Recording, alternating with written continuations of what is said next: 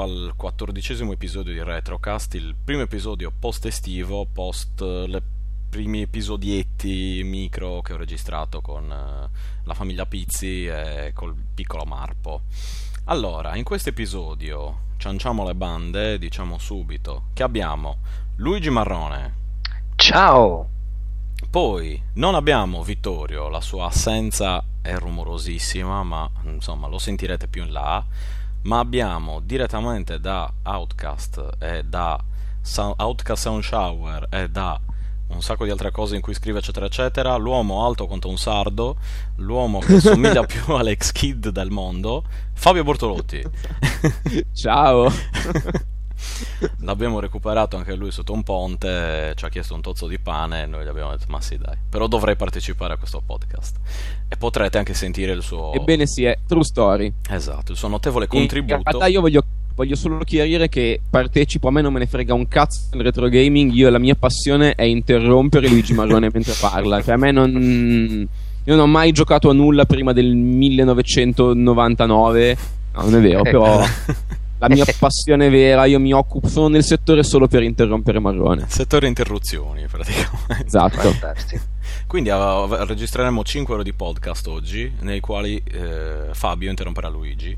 Sì. Io ogni tanto interromperò tutti e due, per sicurezza, Fantastico. per controbilanciare il mondo. Lo sai qual è il personaggio in cui Fabio Bortolotti ha provato più imbarazzo nell'interpretare, nel giocare? Personaggio videoludico? Videoludico? No. Non... Gordon Freeman. ha avuto dei, dei forti problemi.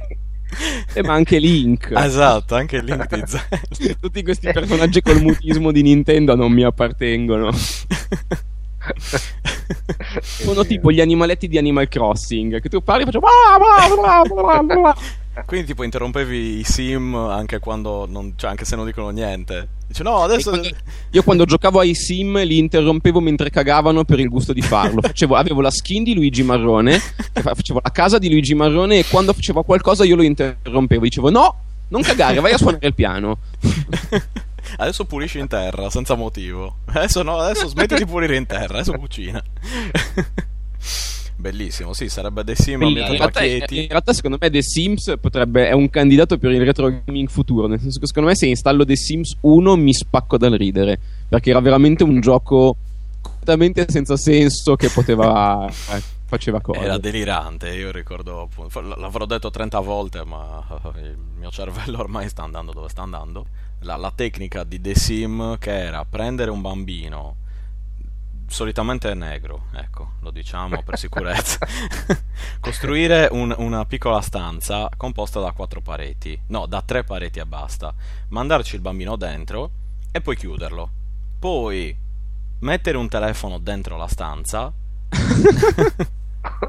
e eh, senza pavimento, eh, nell'erba, nel cemento, quello che è, e aspettare che il bambino. Allora, se il bambino si addormentava, lo svegliavi. Se aveva fame, chiamava per le pizze. Le pizze gli venivano recapitate di fronte al muro. Questo è Simuno, eh. Se puriva gli dicevi di non pulire, si pisciava addosso, cose varie, alla fine moriva e lasciavamo il suo, il suo fantasma a spaventare i genitori. E... eh, in realtà l'esperimento più crudele che avevo fatto era stato fare la casa dei nerd, nel senso che avevo preso tipo 10 persone, avevo fatto una famiglia di 10 persone, tutte uguali, tutti vestiti con la giacchettina da sfigati completi e li avevo fatti completamente senza caratteristiche. Hai presente che avevi, potevi farli ordinati, potevi sì, farli sì, estroversi, sì, potevi farli così. Io li avevo fatti solo ordinatissimi. Erano ordinatissimi, ma erano completamente sociali, completamente incapaci, segalitici, così. E li avevo messi in una casa senza, senza porte e finestre, con un solo water. Ed era una roba bellissima perché tutti provavano ad andare in bagno, ma si infastidivano perché c'era altra gente che voleva andare in bagno e non riuscivano ad andare in bagno. E quindi a un certo punto eh, tutti si pisciavano addosso finché non ho avuto l'idea di mettere un frigo. E hanno iniziato e... a pisciare nel frigo, no? no, poi a un certo punto mi ero impietosito, gli avevo messo una cucina e però siccome erano degli incapaci appena hanno provato a farsi qualcosa si sono dati fuoco. E, Eh, Dei veri nerd. io credo che se i grandi cattivi della storia avessero avuto The Sims avremmo avuto meno massacri o Sì, cose simili. Penso anche io. Sublimava la cattiveria È potenziale. quello, non lo so. Vuoi investire la gente, giochi a GTA e non investi la gente nella realtà, capito? Eh, cioè, Hitler Esatto. con un campo di concentramento faceva. dove gli facevi giocare da Yev No Mouth nei Scream, eh, cioè operava gli ebrei praticamente. Cioè. Insomma, cose belle, cose belle. Eh, iniziamo quindi a parlare eh, non di The Sim ma di una news che mi è arrivata mh, tramite mail poco tempo fa da parte di Paolo ed è questo mh, progetto Zack Live si chiama Zack Live creato adesso mi ha chiesto di non spiegare troppo che cos'è ma eh, se andate su eh, Facebook alla voce Zack Live su Twitter a eh, progetto Zack Live con la K. Trovate delle indicazioni e anche un piccolo trailer che magari metterò tra i contenuti se me ne ricordo cosa che mi dimentico sempre di fare ma vabbè lasciamo stare. Questo progetto tratta sono due fratelli che a memoria eh, rigiocheranno Zack McCracken con un arbitro che controlla non dovevo dire niente, ho detto tutto, vabbè, niente, tutto a posto. Ma scusami, l'arbitro come funziona? Come fa l'arbitro a dire che hai fatto fallo a Zack McCracken? Perché controlla che non guardino le soluzioni. Ah, beh, buono. E Zack McCracken... Però l'arbitro avrebbe dovuto, dovrebbe anche seguirli nei tre mesi prima per controllare che non le controllino prima di giocare. Vabbè, loro lo fanno, cioè non, non- non- non vincono niente, quindi non avrebbe senso barare. Anche perché te ne Appunto. rendi conto, cioè Zack McCracken sono dei punti che se vai dritto vuol dire che le soluzioni le guardate, perché cioè, io, io non sono mai riuscito a finirlo, ho avuto fatica anche, anche con le soluzioni praticamente. Cioè, Beh, ecco, parlando di, parlando di retro gaming, visto che mi pare che la trasmissione sia in tema, No, noi parliamo di eh, mobili. Di io mobili vedo e una linea vedo una linea di spartiacque tra le avventure grafiche punta e clicca rigiocabili oggi e quelle non rigiocabili oggi tipo Mm. Zack McCracken quelle della Sierra lo King's stesso. Maniac Mansion quelli dove sbagliavi quando- se non prendevi un oggetto rimanevi bloccato se sbagliavi morivi e te ne andavi a fanculo secondo me quelle sono difficili da rigiocare oggi da Monkey Island 1 in poi sono tutte rigiocabili invece Beh, allora, dipende, perché ad esempio in Broken Sword potevi morire, però, o anche in Indiana Jones, però non ti... cioè non avevi il problema degli oggetti, al massimo Beh, no, bloccavi. esatto, c'è un, c'è un documento di game design di Ron Gilbert che Mm. aveva pubblicato sul suo blog eh, mille anni fa, che era il documento di game design di Monkey Island, nel quale diceva, cioè la regola, la nuova regola era che qualunque cosa faccia, il giocatore non si può mai trovare nella situazione di essere davanti a un enigma e non avere modo di risolverlo perché non ha preso qualcosa prima che non può più Mm. tornare a prendere. E quella è la svolta, perché se tu ti metti a giocare oggi a Zack McCracken, ti sembra solennemente stronzo il fatto che se non hai preso un paio di forbici all'inizio, 5 ore dopo, sai, non sai, esatto. eh, ma magari non, non lo sto facendo perché non ci, sono non ci sto arrivando o perché non posso farlo e devo rifarmi tutto da capo e mannaggia. Ecco. Sì, eh, ma guarda, in realtà è relativo perché invece c'erano dei giochi antecedenti a Monkey Island 1 come King's Quest ad esempio che ti davano, cioè che erano difficili, potevi morire eccetera eccetera, però ti davano la possibilità di risolvere l'enigma in, in svariati modi, cioè tu potevi bloccarti anche tutti i modi, eh, per carità, non prendere un oggetto e quindi non poterlo risolvere in quella maniera, allora dovevi passare un altro. King's Quest, eh, vabbè.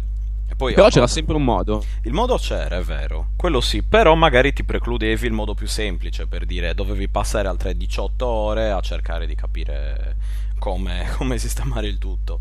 Ad esempio, poi vabbè, o- oltre al fatto che il primo King's Quest, la prima versione era semitestuale, cioè le- le- potevi muoverti ma le, le indicazioni le dovevi scrivere, quindi insomma... Eh, io devo, io devo ammettere che sono, sono lacunoso sulla roba di Roberta Williams. Cioè, li ho, perché- li ho giocati da piccolo, ma ero troppo piccolo e quindi non li ho finiti. E me li ricordo, ma non li ho fatti. Cioè, per me le avventure grafiche sono iniziate da Lucas. Beh, quello anche per me, eh, però è una donna, quindi non ci preoccupiamo, non c'è nessun problema. Tanto. Comunque, se sto pensando, è cambiato anche il modo di approccio perché prima l'avventura grafica doveva durare un sacco e quindi più erano astrusi gli enigmi e più si diceva che il, l'acquirente aveva fatto un buon acquisto, mm. fondamentalmente, che dicevi ho messo tempo. Adesso è, è come sovvertito questa cosa, la frustrazione quasi non è più contemplata nel videogioco moderno nelle avventure grafiche moderne e quindi l'ultima cosa che ho giocato io è stata um, Gemini Ryu per intenderci sì, sotto eh, consiglio di Andrea Maderna era molto abbastanza lineare cioè nel senso che riuscivi un paio di situazioni eh, era abbastanza critico però andava via facilmente. Però vedi lì... sì no beh quello sì. Però vedi lì potevi morire se non sì lì potevi morire in Gemini Ryu sì, sì, sì, puoi morire un sacco di volte, sì, ma no, è relativo perché, okay, no, perché ricominciavi nello stesso stage, non, non influiva proprio nulla, anzi. E, no, lo dico, il fatto, immaginati che, che, cosa vuol dire, già è astruso di per sé, magari uh, avere un pollo con, uh, con delle rotelle per andare, per usare una carrucola, per intenderci, eh, metti caso che non lo prendi nemmeno questo pollo e quindi sei bloccato, cioè siamo nel paradosso del paradosso. Ecco perché quindi Ron Gilbert secondo me ha detto ragazzi già facciamo degli enigmi paradossali, ci mettiamo anche il giocatore si blocca perché eh, siamo nel campo sarebbe, dell'irrazionale. Sì, cioè sarebbe stato... Beh vabbè è vero, no, cioè comunque è vero, quello che dice Fabio lo, lo, lo condivido, la maggior parte ti, cioè, ti impedivano, appunto Maniac Mansion potevi morire, potevi bloccarti, avevi tutto quel delirio di personaggi da intercambiare, guarda era eh, a, a favore di Maniac Mansion c'è da dire che era corto volendo, quindi sì. quella roba lì, cioè tu potevi morire due milioni di volte, ma era un'esperienza che volendo, a parte volendo lo finisci tipo in un quarto d'ora se non sbaglio, una roba simile, uno dei, uno dei modi possibili, mm. però avevi questa casa che potevi affrontare in tanti modi e potevi avere vari finali e varie cose, quindi aveva senso, ah, mi, oggi pomeriggio mi metto, ah, provo a fare così invece che cos'ha cioè, è, una, è semplicemente molto ostico come approccio. Però. Qui allora magari c'è la, la, parte che riguarda quello che stavo dicendo, che stavate dicendo appunto il fatto di rendere un gioco estremamente difficile in modo da renderlo estremamente lungo, però in una maniera un po' artefatta, ecco. Cioè magari non avevi le capacità, non tanto di programmazione quanto proprio tecniche, hardware, per fare un gioco grande e allora dovevi trovare un altro modo per farlo durare. Eh, oppure insomma non era diffuso Ma... quella concezione, ecco di Guarda, gioco, non frustrante. Innanzitutto, la, la, roba che secondo me è incredibile da ricordare è che Maniac Mansion stava esattamente in 64k. Mm. E io invito veramente a, ripre- a, riaprirsi quel gioco e dire: boh, ok, 64k sul Commodore 64, va bene. Però secondo me non è tanto, non è solo il fatto che dovevano rendere il gioco difficile per farlo, per farlo durare tanto. Da un lato c'era quel lato, ma era proprio un approccio diverso al videogioco, nel senso che chi giocava erano le persone che volevano intensamente giocare, perché non era una roba così diffusa, si stava diffondendo, però dovevi sbatterti, dovevi trovare il gioco, dovevi leggere le riviste per informarti, per sapere che era uscito Maniac Mansion Vabbè, o robe simili. Perché per non... nerd, insomma. Cioè, era un passatempo così, e quindi di gente che di base quando si metteva a giocare diceva bene adesso mi dedico al fatto che gioco cioè anche solo giochi come TIE Fighter dovevi mm. imparare tante di quelle shortcut sulla tastiera che c'era un manuale da leggere e se tu lo dai all'utente di Angry Birds di oggi ti ride in faccia e secondo me è cambiato più che altro più che il modo di fare giochi è cambiato il pubblico Beh, cambiato il grande sì, pubblico. Beh, sono, sono, correlate le due cose. Esatto, esatto. Cioè, come cambia il pubblico, cambia il modo di fare giochi.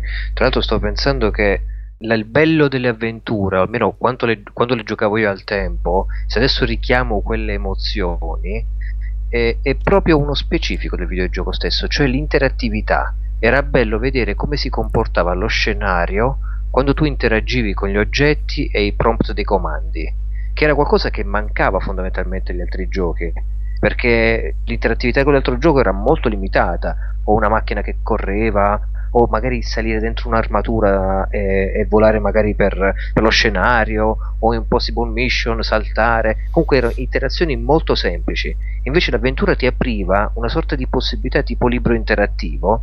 Ah proviamo a aprire questo cassetto. Vediamo se mm. prendo questo coltello. Cosa ci posso fare? Era veramente il videogioco per eccellenza nella, nella sua forma interattiva E questo era, questo era bellissimo, ti faceva veramente sentire che stavi dentro il videogioco, che lo determinavi, che, eri, che era operativo. E quindi questa è una cosa che faceva molta differenza rispetto ad altre esperienze. Sì, io mi ricordo che in effetti ai tempi valutavo i giochi, fa minchia in questo videogioco si può fare quello e se sì. fai quello succede quello, che erano così, ai tempi era assolutamente non davamo, non davi per scontato delle robe che adesso diamo completamente per scontate, quindi il fatto che in Alone in the Dark si potesse spostare un mobile se lo volevi spostare figata, per tu in Alex Kid un mobile non lo potevi spostare. Certo, certo. Beh, erano eh. sì, quelle azioni, anche le cose fi- fini a se stesse, a se stesse che, cioè che mancavano. O meglio, se avevi una cosa non avevi l'altra tendenzialmente. Magari nel punto e clicca non avevi eh, azione, perché comunque era abbastanza lento come movimento, il personaggio, eccetera, tutto sommato. Eh, nel platform però non avevi esplorazione, non avevi interazione se non appunto in maniera estremamente limitata. Beh, è un po' il motivo. Eh. Scusa, scusa, vai, vai, vai. Non no, dicevo... Te interrompo Marone. tu puoi parlare. Grazie. no, il punto è che tutto sommato alla fine mi sembra che manchi tuttora questo. Cioè, comunque non c'è il gioco che se punta su una cosa in Gears of War, per farti un esempio, non c'è questa esplorazione, non c'è questa interazione. Sì, ok, spacchi le casse, però cioè, mi sembra che siamo sempre fermi lì, eh. eh certo. È quello che, che, secondo me non c'è tuttora, eh, da, non, nessuno ha mai fatto, cioè una cosa che sia esplorabile come, cioè un misto tra una, un gioco di azione e un punto e clicca con le cose forti del gioco da, d'azione e quelle forti del punto e clicca. Guarda, la cosa che ci si avvicina di più e che è il motivo per cui mi è piaciuto e per cui non ne parlo proprio mai è Minecraft. Perché è un gioco in cui o oh, si può fare questo, oh ma se faccio questo succede quello. Non ci sono gli enigmi così, però è la cosa più posso eh, fare sì, quello che vero, voglio. Vero, del... vero. Sì, in effetti, un, in un certo senso sì. Cioè, non, non hai esatto, magari non hai una, una storia, ecco. Magari manca di trama Minecraft. Eh beh, ma perché è una, è una condizione sine qua non, nel senso che se tu hai una trama non puoi, eh, non puoi avere la totale libertà di esplorazione, nel senso che se l'Amleto di Shakespeare, Amleto fosse stato free roaming, diceva ma sapete c'è tutte queste cagate del regno di Danimarca, io vado a farmi una birra. e si perdeva un po' del bello della narrazione. Beh, vabbè, magari si potrebbero fare tutte le cose. Cioè, pu- puoi scegliere se seguirti la storia e all'interno della storia avere un un mondo completamente esplorabile nel quale tu puoi farti tranquillamente i cazzi tuoi. Eh. Cioè, allora, ma... arriviamo, allora arriviamo, aspetta, arriviamo a Morrowind. Mm. Arriviamo a Elder Scrolls.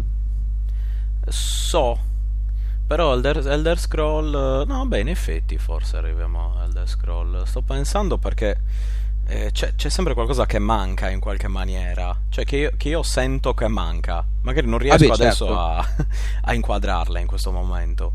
Però sì, cioè, mi sembra che eh, metti all'interno di quel, ad esempio a Morrowind, a Elder Scroll in generale, dove puoi fare praticamente tutto e le informazioni su tutto, prendiamo Skyrim che proprio li, li racchiude tutti, però magari non lo so, ti manca... Boh, ti manca qualcosa, la terza persona, no, neanche quello, non lo so. Fa niente. Comunque, Andiamo avanti. Beh, mi, tu stai dicendo qualcosa Fabio prima, eh, mi hai interrotto e poi eh, ti ho interrotto, ma credo che volessi introdurre Minecraft. Ah, quindi okay. a posto ma così. Sì, bene. Dai, anche, anche, in questo podcast hai parlato di Minecraft. Sei sì, è l'achievement. Adesso mi, a me è sul monitor è apparso l'achievement. hai, hai spammato Minecraft. Su, sul retrocast. Anche sul retro. Beh, vabbè, è un gioco un po' dal, dal sapore un po' retro. Minecraft dai, dai, suoi pixelloni, i suoi quadratoni, capito? Il, suo essere un po' Lego. Ma non ne Vabbè, parliamo. È, è retro nella misura in cui ti diceva le regole, secondo me. Nel senso che, boh, sei in questo mondo di gioco, adesso sono solo cazzi tuoi. Che è una roba che facevano molti giochi vecchi. Allora perché ha avuto tanto successo adesso? Perché ha beccato tutti, cioè ha, ha beccato tantissime delle persone come noi che nel trova. gioco moderno sentivano mancare quella cosa di scoperta che non hai, proprio ma la scoperta non solo del mondo di gioco, la scoperta della meccanica, della regola. Cioè, io Minecraft l'ho giocato praticamente senza wiki all'inizio, eccetera, e mi sono stupito anche quando mi sono arrivati gli zombie la prima notte, perché non, non mi ero informato per niente. Quindi, boh, ah, ok, ho scoperto questa regola: di notte piovono cazzi, va bene. Facciamo che di notte mi, mi, scavo, mi scavo qualcosa e mi, mi, nascondo in posizione, mi rannicchio in posizione fetale aspettando il giorno. Ma guarda, eh, no, io sto pensando più che altro, ad esempio, so, a me Minecraft tutto moto piace, però io l'ho comprato, l'ho provato dalla, cos'era la beta, l'alfa, non mi ricordo. L'ho comprato due volte perché poi ho perso le credenziali, insomma, adesso lasciamo stare le mie sfighe con Minecraft, però a me non ha preso. L'ho giocato anch'io senza, cioè all'inizio senza nulla per scoprire, poi con un po' di wiki quando ho visto che non aveva mordente per me. Io ci ho giocato dicendo ok adesso cado nel tunnel ed è finito, è finita la mia vita, torniamo ai tempi di Ultima Online. E niente, invece no. Boh, non, l'ho preso, ci ho giocato un po' e poi non ho trovato un eh, Ultima Online è un'altra roba divertente da dire in quest'ottica, perché in effetti era l'altro gioco in cui, oh che figata, esatto. posso se voglio farmi il mio castello. Esatto, Dai, racconta, ma... ra- racconta, un aneddoto su Ultima Online. Prima di tutto, eh, dove giocavi? Non giocavo io, ah, non, non giocavo perché ero un ragazzo responsabile e parsimonioso e sapevo che avrei fatto dei buchi nella bolletta allucinanti e quindi leggevo, mi informavo, così, però non ci giocavo. Uh-huh. Avevo un compagno di classe che era un tizio abbastanza strano, introverso, non, particol- non socialmente abile, ma nerd. nemmeno nerd, proprio ah, un po' spiegato, gli voglio del bene. e in pratica un giorno andiamo in gita con la scuola e c'è il momento in cui si chiama a casa, chiami la mamma, ah ciao, sì, qua va tutto bene, sì, mangio, sì, mi copro, ce l'ho il golf, sì. E lui chiama e chiede alla mamma se gli passa il papà. E il papà che io avevo visto alle riunioni di classe era un signore che avrà avuto 55-60 anni e lui ha il telefono fa papà mi hai comprato i reagenti? e gli fa io stavo ero lì e devo sì, sì, perché devi fare, la, devi fare la spell di protezione sul castello. Questo qua giocava a Ultimo Online col padre. E eh, quindi, men- solo che ovviamente era always on. E siccome lui ci aveva dedicato la vita e si era fatto questo castello mega, mega strafigo e tutto, e ci giocava col padre, voleva accertarsi che il padre avesse fatto gli incantesimi di protezione su non so cazzo cosa. Bellissimo. è, è tutto vero. Si chiamava non si chiamava bro, non mi ricordo come si Trinità. chiama però ciao compagno, compagno di classe del liceo che sto sbeffeggiando su un podcast che non sentirai mai. Suca. Vabbè, non lo stai sbeffeggiando. Scusa, cioè, per adesso me sì. adesso sì, ma per me è come dire, una persona di un, cer- di un certo livello, per come ero io ai tempi di Ultimo Online. Cioè, avessi avuto io mio padre che giocava con me, eh, sarei stato molto più contento. O forse molto più nerd, non lo so. Eh, probabilmente sì, però ecco, io ricordo esatto il senso di esplorazione, di, di, di scoperta, non di esplorazione, che mi dava Ultima Online, non l'ho più trovato. In generale, neanche in Minecraft. Nonostante con tutti i limiti di Ultima Online e con tutti, tutte le cose illimitate di Minecraft, in Ultima io sapevo che ogni shard era diverso, quindi quando andavo in esplorazione nessuno aveva idea di che cosa sarebbe potuto trovare davanti ma nella benché minima, cioè tu potevi andare in giro per il mondo e scoprire che lì c'era l'animale più raro del mondo e allora lo sapevi tu, ma non lo dicevi agli altri, insomma, era Ma facciamo una nota facciamo una rapida nota storica su Ultima nel caso qualcuno non l'avesse giocato ai tempi. Sì. Era il primo Morpg gioco di ruolo online di massa del moderno eh, della storia e in pratica il mondo di gioco era persistente e sempre attivo tu giocavi su un server che era uno shard nel quale giocavano un tot, uh, un tot di persone e tutto quello che succedeva in quel mondo era persistente. Quindi io, mentre tu non eri connesso, teoricamente potevo venirti a rubare in casa. Nella casa che tu ti eri comprato faticosamente con le tue risorse. Quindi c'era proprio questa gente che cadeva nel pozzo di Ultima Online e ci giocava. Um, ho avuto amici che sono stati scudisciati dalla famiglia perché avevano fatto delle bollette sì, agghiaccianti, sì, sì, tipo un milione e mezzo di bolletta, queste robe no, qui. Io ero un bambino, eh, come dire, abbastanza serio e quindi eh, alla fine non ho mai speso tanto, però io le messe dal mattino con ultima me le sono fatte, 6, eh, 6 e mezza per molti giorni di fila. Quindi Cioè, nel senso di fila, poi dormivo in altri momenti, eh, chiaro, non stavo 48 ore sveglio anche perché non, non ce l'avrei fatta, però proprio giocare tutta la notte senza sentire la fatica, cioè, nessun problema, ecco. Sì, sì, sì, sì. È stato molto brutto, ma anche molto bello. Eh, io mi sono divertito molto, eh, ho provato a ricaderci e non ci sono riuscito. Idem, non trovo più un gioco che mi prenda conto ultima, ma sarà anche che ci ho giocato quando avevo tra le medie e le superiori e adesso ho 15 anni in più, quindi insomma. Guarda, scusami, ultima tangente free roaming su questo discorso. C'è un altro gioco molto molto molto molto vecchio che a me aveva fatto questo effetto qua e che ci avevo fatto le ore piccolissime al mattino di nascosto dai miei che non si accorgessero che ero sveglio. Che era Frontier. Ma Frontier eh, no, Frontier era un gioco stupendamente free roaming, più free roaming forse di qualunque cosa, nel quale tu avevi la tua, la tua astronave e potevi andare in giro per questa galassia ma potevi decidere di andare in giro ah, a fare Elite, l'onesto. Ecco perché El- non. È Elite, sì, no, Elite, ecco, no, io okay. non avevo Elite, ho giocato a Frontier, che era quello sempre Frontier, di David Braben, ma sempre subito dopo. Braben, sì, sì. E, e tu potevi l'avevo. decidere. Io ci avevo giocato su PC. C'era il, Elite era su BBC Micro, che io non ho ne- nemmeno mai visto nella mia vita. No, Però poi per Frontier Amiga. c'era.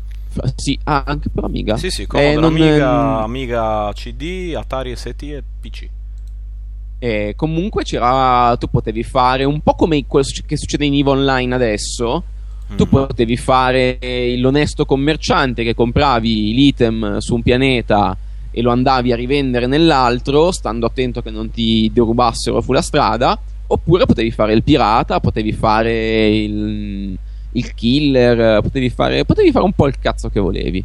Eh sì, come al tempo, cioè come mm, Star Control, una specie di versione pro di Star Control. eh, Esatto, da un certo punto di vista. molto No, più emozionante di sì, Star sì, Control, me. decisamente. Decisamente. No, ok, infatti c'ho Frontier, mai sentito. Boh, poi Elite, ho fatto minchia. È un signor gioco, cioè... No, no, è tutta Eh, la mia comprensione, quello... Quanto ecco. era free roaming? Quanto era mm, libero, aperto? Eh, sono quei giochi che tu ci, ci- ci trovi dentro e non capisci cosa si può fare. Tu scopri piano piano cosa si può fare, scopri le regole, scopri, ti inventi delle robe che puoi fare e scopri. Cioè, ecco, la- per me una roba, una roba che io amo nei videogiochi è quando mi viene un'idea di fare qualcosa e il gioco risponde come mi aspetto Mm. dico, ah, chissà se faccio questo succede quello. E quando in effetti succede quello, dico, wow. Cioè, il game designer avanti di una mossa che ha fatto il gioco intorno a me. Bene, no, eh, io grazie a Dio non ci sono caduto, sono caduto in altro, ma proprio in questo no, per fortuna. Però così qua potrei ridarci un'occhiata. Ma... Vabbè, niente, lasciamo, no- non lo so se mi conviene, vediamo, devo vedere, c'è sempre... Potrebbe il- essere una pessima idea. Sì, infatti, potrei, potrebbe perdere tutto il bel ricordo che ho di Elite.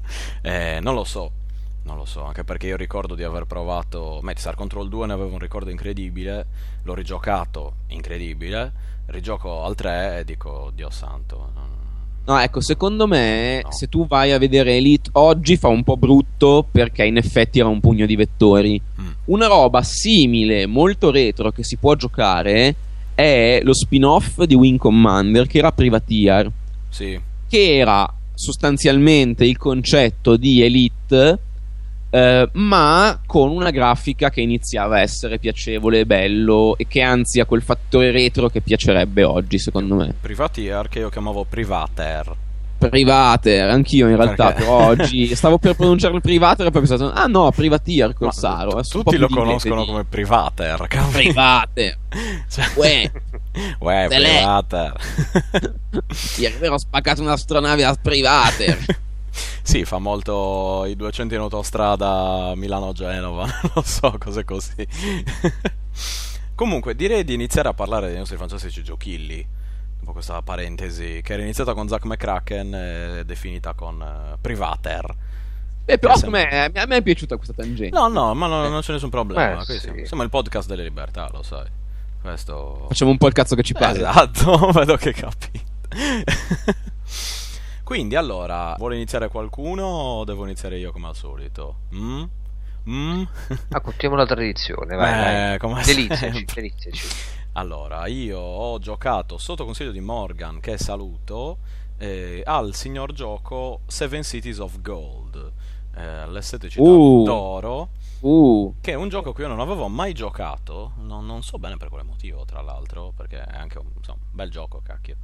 Insomma, me l'ha consigliato lui, mi ha detto provalo perché merita. La- l'ambientazione del gioco è quella, è stato pubblicato eh, da Electronic Art eh, nell'84, la, la prima versione per Atari, eccetera, ed è ambientato nell'impero coloniale eh, spagnolo, intorno al XV secolo, ecco. Eh, tu interpreti il classico eh, signore, signorotto, capitano, anzi armatore forse, che prende le sue navi e va alla scoperta del nuovo mondo, decide quindi di tornare con eh, ricco oro, sete e altri metalli preziosi, eh, facendolo in mm, vari modi, ecco. La cosa interessante è l'esplorabilità del gioco, perché eh, le partite cambiano, non trovi gli stessi villaggi in, un, ehm, in ogni momento. Tu parti praticamente con, de- con dei fondi, parli col re e la regina eh, che ti dicono to, pigliati sti soldi, vai a- alla ricerca, carichi tot uomini, devi decidere appunto gli uomini, i soldati, eh, il cibo, anche quanto cibo caricarti perché chiaramente il viaggio sarà, sarà lungo, eh, o meglio, se non sai dove devi andare non sai dove devi andare, il viaggio sarà lungo ti servono delle provviste oppure ci rimani. Girando poi prendi la, la- puoi scegliere anche quante barche, quante navi prendere. Eh, inizi solitamente con una e poi facendo soldi tramite gli scambi ne puoi prendere altre. La mia prima esperienza è stata, ok, vado lì, mi prendo gli uomini, arrivo al... dopo un po' di navigazione, arrivo al nuovo mondo, trovo un villaggio. Nel villaggio eh, scendo praticamente da solo, senza nessuno in giro, e lo- il- la, visuale si sposta dal- dalla nave, si vede l'omino che si sposta nella, nella giungla, nel deserto, insomma, in base a dove sei collocato, e poi entra nel particolare dandoti la possibilità di vedere il, il- proprio il personaggio che si muove in maniera eh, diretta e lì hai variazioni da fare. La prima cosa che ho fatto è stata eh, stupisci i, i, villici, diciamo. Quindi ho fatto un paio di cose che sembravano magiche con dei suoni, insomma, probabilmente ho acceso un accendino, cose di questo tipo. E l'ho fatto per due o tre volte ho visto che la gente mi, mi si avvicinava. Ho fatto, beh, interessante, li sto convincendo. E a un certo punto per la scritta, senti un rumore dietro la tua testa e poi niente. E mi hanno tirato una freccia in testa. Questo circa Fantastico. 5 minuti di gioco. E lì ho capito che dovevo. Allora ho detto, ci vado incazzato. Quindi mi sono caricato di uomini, sono sceso e ho detto adesso gli spacco il culo. E sono tornato nel villaggio e, e ho decimato tutti. Prima gli ho dato delle, non mi ricordo, delle- della carne, credo, una mucca e cose così. Appena ho visto che erano interessati ed erano vicini, li ho uccisi tutti. Sono andato, c'è una modalità praticamente passi come in ultima, tornando a ultima, da modalità pacifica a quella eh, aggressiva e ho attaccato, mi sono messo a uccidere tutto il villaggio, l'ho decimato, mi sono preso tutto l'oro che avevano tutto, eh, e me ne sono tornato alla barca, alla, sì, alla barca, alla nave. Il problema è che mentre stavo andando hanno iniziato ad attaccarmi. Eh, sono arrivati più o meno 200.000 indiani che mi hanno aperto in tre, io non sono riuscito ad arrivare alla barca e, e lì ho capito che forse era il caso di leggere qualcosa prima di giocare. Perché la differenza è sta- è stata questa. Ne ho parlato con, eh, con, eh, con Morgan che mi, detto, che mi ha giustamente passato dei, dei- dei manuali, dei manuali di gioco. Io ho dato un'occhiata e ho ripreso eh, a giocarci lì facendo le cose in maniera un po' più equilibrata. Cioè, non è che vai lì e fai lo scemo e non è che vai lì e cerchi di ucciderli tutti. Insomma, facendo un po' dell'uno, un po' dell'altro, riesci a cavartela. Il gioco in sé non ha una fine, accumuli un punteggio. Semplicemente si tratta appunto di scambiare, di, di un, creare un impero a cavallo tra il vecchio e il nuovo mondo, tra l'Europa e, e l'America, né più né meno. Poi andare avanti eh, quasi all'infinito, praticamente. Ne sono uscite varie versioni, eh, sino a quella per DOS nel 93, alla prima per Atari 400-800 o per Commodore ed Apple II, ed è stato eletto come eh, il miglior gioco di strategia eh, militare nel 93 e in, eh, nel 96 Computer Gaming World gli ha dato il 61esimo posto come miglior gioco di tutti i tempi e in più ha vinto il gioco il, il, premio come gioco strategico dell'anno nell'85 sempre da parte di Computer Gaming World. Insomma è un bel gioco che, che io consiglio soprattutto se siete appassionati di un certo tipo di strategia che ha anche un po' di interazione, ecco, non, non è solo sposta le truppe e guardale mentre fanno le cose, sei tu in prima persona a decidere come comportarti, quanta roba caricare e anche da un certo punto di vista è divertente anche vedere come reagisce il, il gioco stesso in base a quello che tu fai. Cioè, se tu decidi di, di avere un certo atteggiamento, di fare determinate cose, ad esempio, puoi provare a caricarti pochissimo cibo e vedere cosa succede a girare in tondo e morire in mare, ad esempio. Cosa ne viene fuori? Oppure la mia tattica di vado lì e spacco il culo a tutti non si è rivelata particolarmente valida. Insomma, so, voi avete giocato se mettete Gold? Mille, mille, mille, mille anni fa ne ho dei, ne ho dei cari ricordi. Onestamente non, non, me lo ricordo bene. Quello che hai raccontato è molto familiare. Anche io mi ricordo bene. Ma sono arrivato io. Ma sono cazzi da cagare a tutti adesso. E invece poi prendevi sberle esatto. come se piovessero. Eh, Luigi, tu l'avevi. Ti era capitato? No, sinceramente no, no però siccome sempre dietro consiglio di Morgan volevo. Mm eh, avevo deciso inizialmente di parlarne io, comunque di, di, di farmi una cultura sul, sul gioco. L'ho visto, l'ho visto giocare con un long play su YouTube e c'è una sorta di trucco sentito, non ricordo dove l'ho letto. Cioè vale a dire che se ti fai prendere dal panico delle truppe, mm-hmm. quando stai, sei sbarcato su una nuova isola, sei, stai incontrando una tribù, praticamente loro ti diventano amichevoli. Sì, sì, sì. Quindi no, non, devi, non devi muoverti, non devi fare diciamo cose inconsulte. Esatto, esatto, infatti è quello che mi, mi, mi disse anche Morgan. Mi ha detto guarda, evita di andare lì e fare e stupirli. Mentre io la prima cosa che ho fatto è stato vado lì, adesso accendo dei fuochi e loro si cagano in mano. Eh, è assolutamente sbagliato perché loro sì, sono cagati in mano e mi hanno ucciso. Invece devi, devi essere equilibrato a seconda del tuo modo magari puoi andare dall'altra parte dell'isola e uccidere il villaggio e se fortuna la voce non si sparge. Dipende un po' dalla... insomma, se, da, da come ti, se ti va di culo o no, né più né meno. Sì. Eh, o meglio, poi magari se riesci a evitarli perché fai una zona di un certo tipo, poi magari puoi tornare con le truppe dopo che li hai infastiditi e darti da fare. Insomma, dipende come puoi come vuoi impostare il gioco, se da conquistatore oppure da, mm, come si dice, da trafficante, trafficante buono, cioè io ti do delle cose, tu me ne dai delle altre, punto, e siamo tutti più contenti. Però penso che ci sia sempre la tendenza ad andare lì a spaccare i culi. Ai... Dice, ah, tanto questi qui hanno le frecce, noi abbiamo le spade, i moschetti, eh, i libri, che eccetera, bravi. eccetera, e invece... Le croci. Sì, beh, quello è... Puoi anche portarti dietro i, i preti, ad esempio per eh, evangelizzare le popolazioni. Quindi hai tutta una serie di, di, cose che puoi fare. Però ecco, è un gioco da scoprire, secondo me. Cioè, nel senso, è un gioco da scoprire, però prima è meglio dare un'occhiata al manuale delle istruzioni, perché se no rischia di diventare davvero troppo, fru- troppo frustrante, purtroppo. Però, mm. bene, un buon giochillo, un buon giochillo. Eh, bene, Vittorio non c'è, quindi non avremo nessun tipo di gioco disturbante, né nessun tipo di gioco in generale.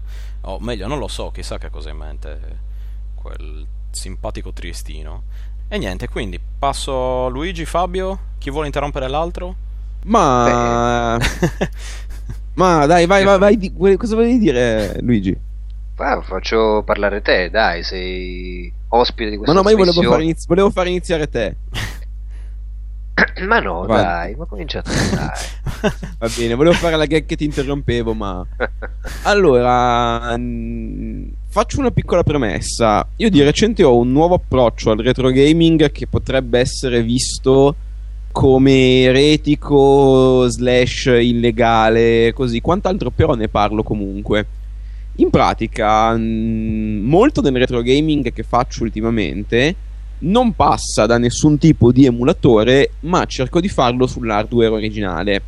Che secondo me è tutta un'altra vita, proprio perché ci stai giocando nella maniera giusta, te lo stai godendo, il controller, la macchina, mm, dove, dove era il tasto di reset sulla macchina o cose simili. Però per fare questa roba qua bisogna anche essere dei collezionisti, perché no. se vuoi giocarti Kid Dracula eh, nel 2012 te lo devi recuperare. È una roba che io tendo a non fare perché non mi piace avere troppi beni fisici sparsi per casa ci sono delle cartucce che ho scoperto esistere per tutte le piattaforme praticamente, con rarissime eccezioni, che sono, si infilano nello slot della cartuccia originale e hanno sopra un lettore di micro SD sul quale tu carichi tutte ah, le sì, ROM. Sì, sì. e te le scrivono eh, nella cartuccia. E funzionano esattamente come la cartuccia perché mandano le stesse istruzioni esatto. e quindi sono sono la cartuccia. Alcune hanno alcuni bug, ma solitamente sono completamente pulite. Io, eh, lo, ba- grazie a Babic ho scoperto che c'era sul Commodore 64 e dicevo vabbè ma sul Commodore 64 hanno fatto di tutto. È ovvio che ci sia. Eh, di recente ho comprato uno Spectrum e sto aspettando che mi arrivi la cartuccia che lo fa non uno Spectrum, un Vectrex. E sto aspettando che arrivi la cartuccia già, me l'ha regalata Babic dove deve arrivare. Mm dove posso giocare a tutti i giochi del Vectrex e ne sto aspettando anche una per il PC Engine tipo io non ho avuto il PC Engine da piccolo lo volevo un sacco io adesso con questa cartuccia posso eh, rigiocarmele tutte è un discorso ai confini della pirateria sì ma sti cazzi No, no, ma guarda. Nel senso che io non credo che qualcuno morirà perché non pago Toilet Kids per eh, PC Engine nel 2012. Penso neanche io.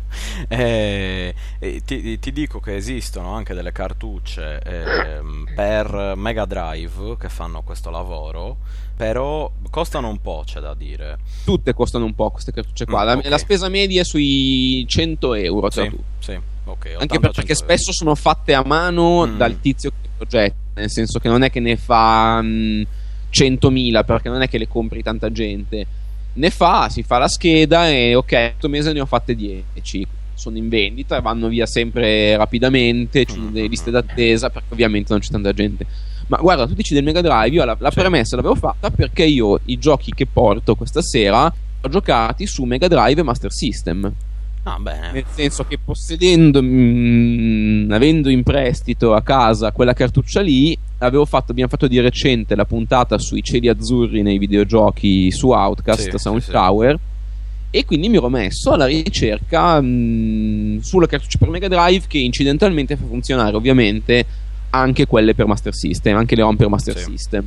Quindi mi sono rigiocato Alex Kidd in Miracle World, manco a farlo apposta e mi sono rigiocato quello che secondo me è uno dei giochi più belli di quegli anni, Wonder Boy in Monster Land, non nella versione arcade ma nella versione per Sega Master System, che era un po' diversa, mi rendo conto che non fosse la versione migliore, ma era la mia versione perché era la versione a cui giocavo quando ero piccolo. Quindi a volte, a volte retro gaming è nostalgia, nel senso a volte è rifarsi qualcosa di molto bello che si era fatto in passato. La cosa è che rigiocato oggi Wonder Boy Monster Land è ancora un capolavoro fantastico e una bella introduzione a quel mondo di Monster World che era lo spin-off di Wonder Boy. In realtà quello che noi è arrivato in, occidente come Game Boy Monster Land era in realtà il primo episodio dello spin-off mezzo RPG tra virgolette di, eh, di Wonder Boy, che era appunto Wonder Boy in Monster World. Che poi, ha, che poi arriva, ha avuto fino a 5, 5, forse 6 episodi, mi pare, fino ai tempi del, del Mega Drive. E eh, appunto era un, un gioco di piattaforme nel quale però c'era una quest che il personaggio affrontava e che poteva svolgersi in vari modi. Tu, se giocavi distrattamente a Wonder Boy, non trovavi delle porte nascoste che ti davano degli oggetti e se non leggevi quello che ti diceva la gente non capivi dove portare questi oggetti e il gioco diventava non impossibile ma molto molto molto molto più difficile perché se tu non completavi tutta questa quest che è veramente parallela al gioco arrivato nel labirinto alla fine ti mancava un oggetto che era una campanella se non sbaglio che cioè, ti faceva suonare una, una campanella quando stavi andando nella, dalla parte giusta di questo labirinto. Eh, se tu non ce l'avevi e non te lo ricordavi a memoria, eh, finivi per morire perché ogni volta che scadeva il tempo perdevi un cuoricino, era pieno di mostri molto difficili e quindi diventava molto molto difficile. Giocato oggi, dicevo, è ancora un gioco meraviglioso perché uno, una grafica eh, pixel deliziosa con delle animazioni bellissime.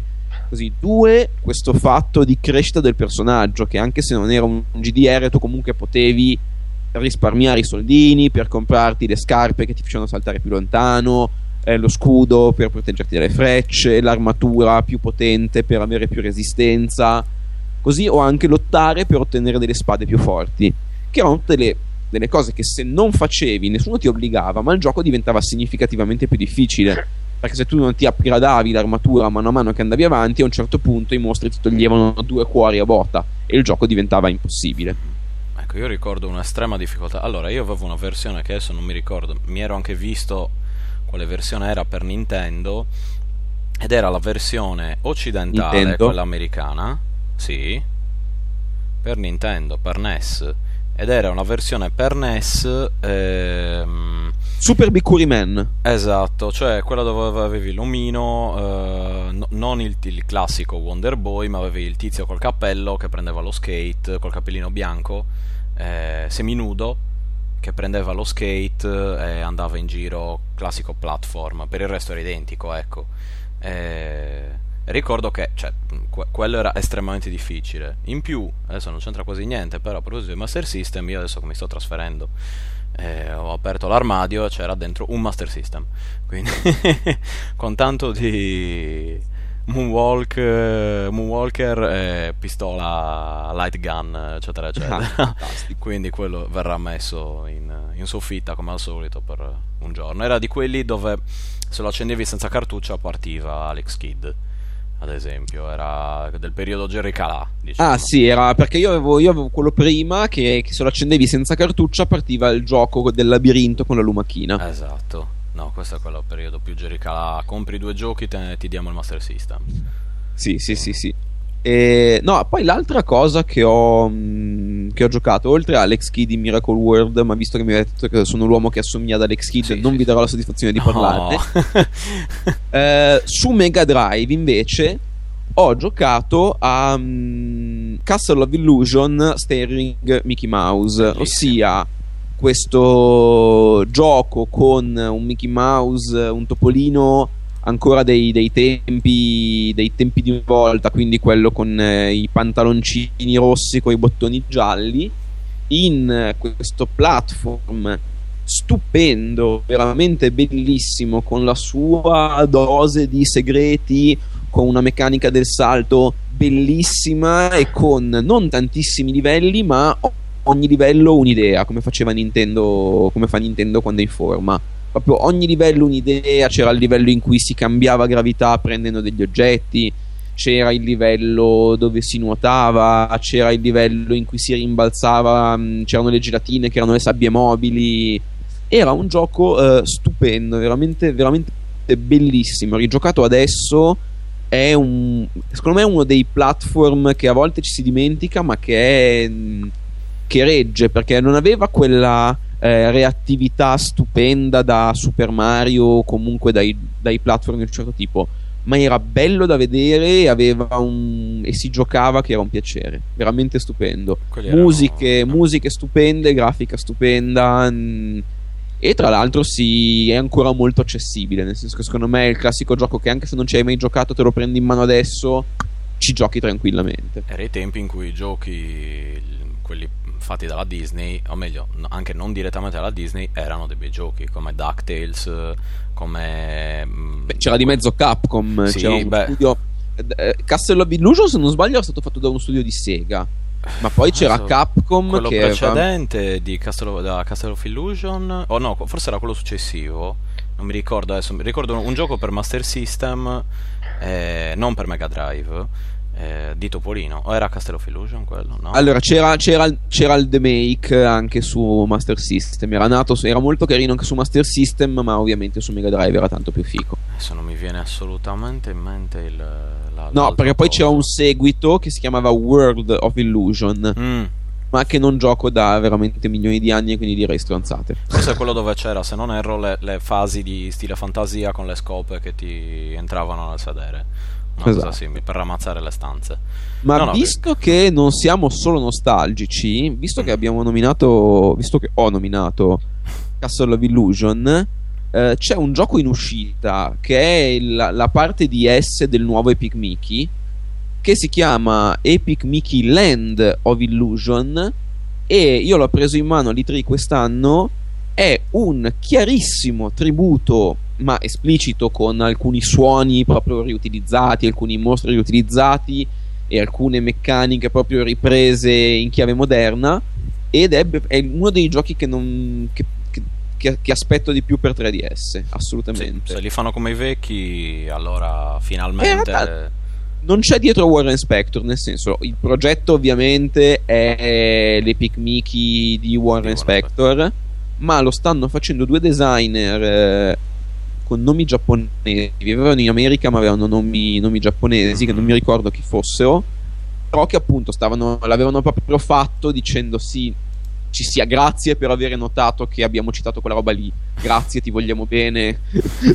abbiamo qualcosa da dirci, andiamo a bere una birra. Arigato Kosemasen. Così. Esatto.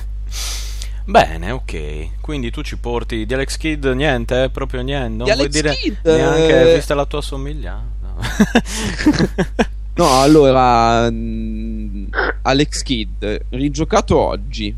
Mentre Castle of Illusion e Monster, Wonder Boy Monster Land erano come me li ricordavo, mm-hmm. Alex Kidd in Miracle World molto molto bello, un filo meno bello di quanto me lo ricordassi. Nel senso, quella musichetta stupenda, che è stupenda, bellissima, ta-da-ta-da, ta-da-ta-da, molto molto bella, va avanti all'infinito eh sì. va avanti all'infinito ed è uno di quei livelli che dopo due ore che provi a finirlo senti le vocine nella testa che ti dicono di uccidere.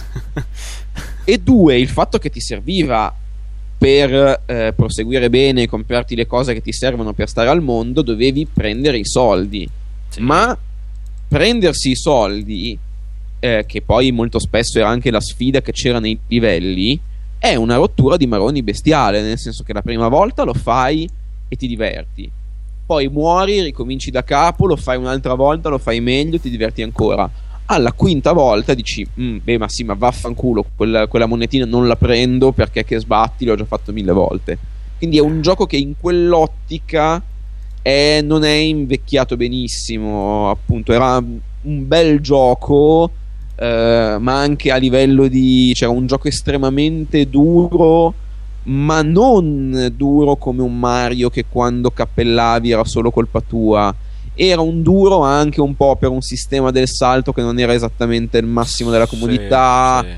Per Però... delle hitbox che non erano chiarissime su alcuni mostri, delle robe un po' così. Scivolava, io ricordo sempre il personaggio che soprattutto in acqua era estremamente poco eh, e tra l'altro c'erano i livelli acquatici che come 9 su 10 c'è chi è che ha avuto l'idea dei livelli acquatici fanno cagare appello agli sviluppatori no livelli acquatici a, meno che noi non inizieremo a vivere sott'acqua e a capire come muovere i personaggi come sulla terra ecco perché li ho sempre trovati ostici e poco controllabili in generale da Tartarughe Ninja a Super Mario cioè erano un dito nel culo tra un livello e l'altro più o meno. Sì, sto, sto pensando se c'è un gioco che mai ha azzeccato in movimenti sott'acqua. Echo the Dolphin, credo.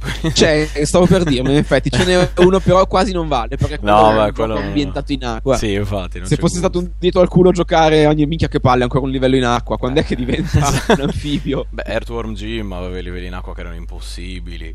Eh... Credo che i peggiori fossero quelli di Sonic.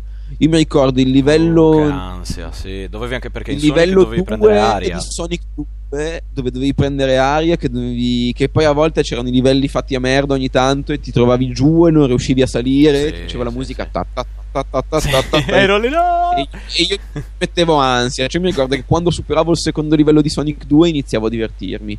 Nel senso, ah, ok, ho superato il pezzo che mi stressa. Ecco, poi per tornare al discorso iniziale, io ricordo che in Alex Kid, se non compravi un oggetto, l'oggetto giusto a un certo punto, non potevi finire il gioco perché ti serviva un oggetto particolare per fare un salto.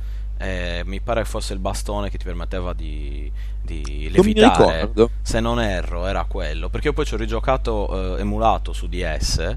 E lì. Ma quale Alex Kidd? E Miracle World. Ah, Miracle primo. World, ok. Perché ce ne sono troppi. Me... No, no, ce ne sono troppi e fanno tutti cagare. Esatto, tranne Miracle World. World. Miracle World è stupendo, però. Eh, io ne ho tanti bei ricordi soprattutto negativi più che positivi.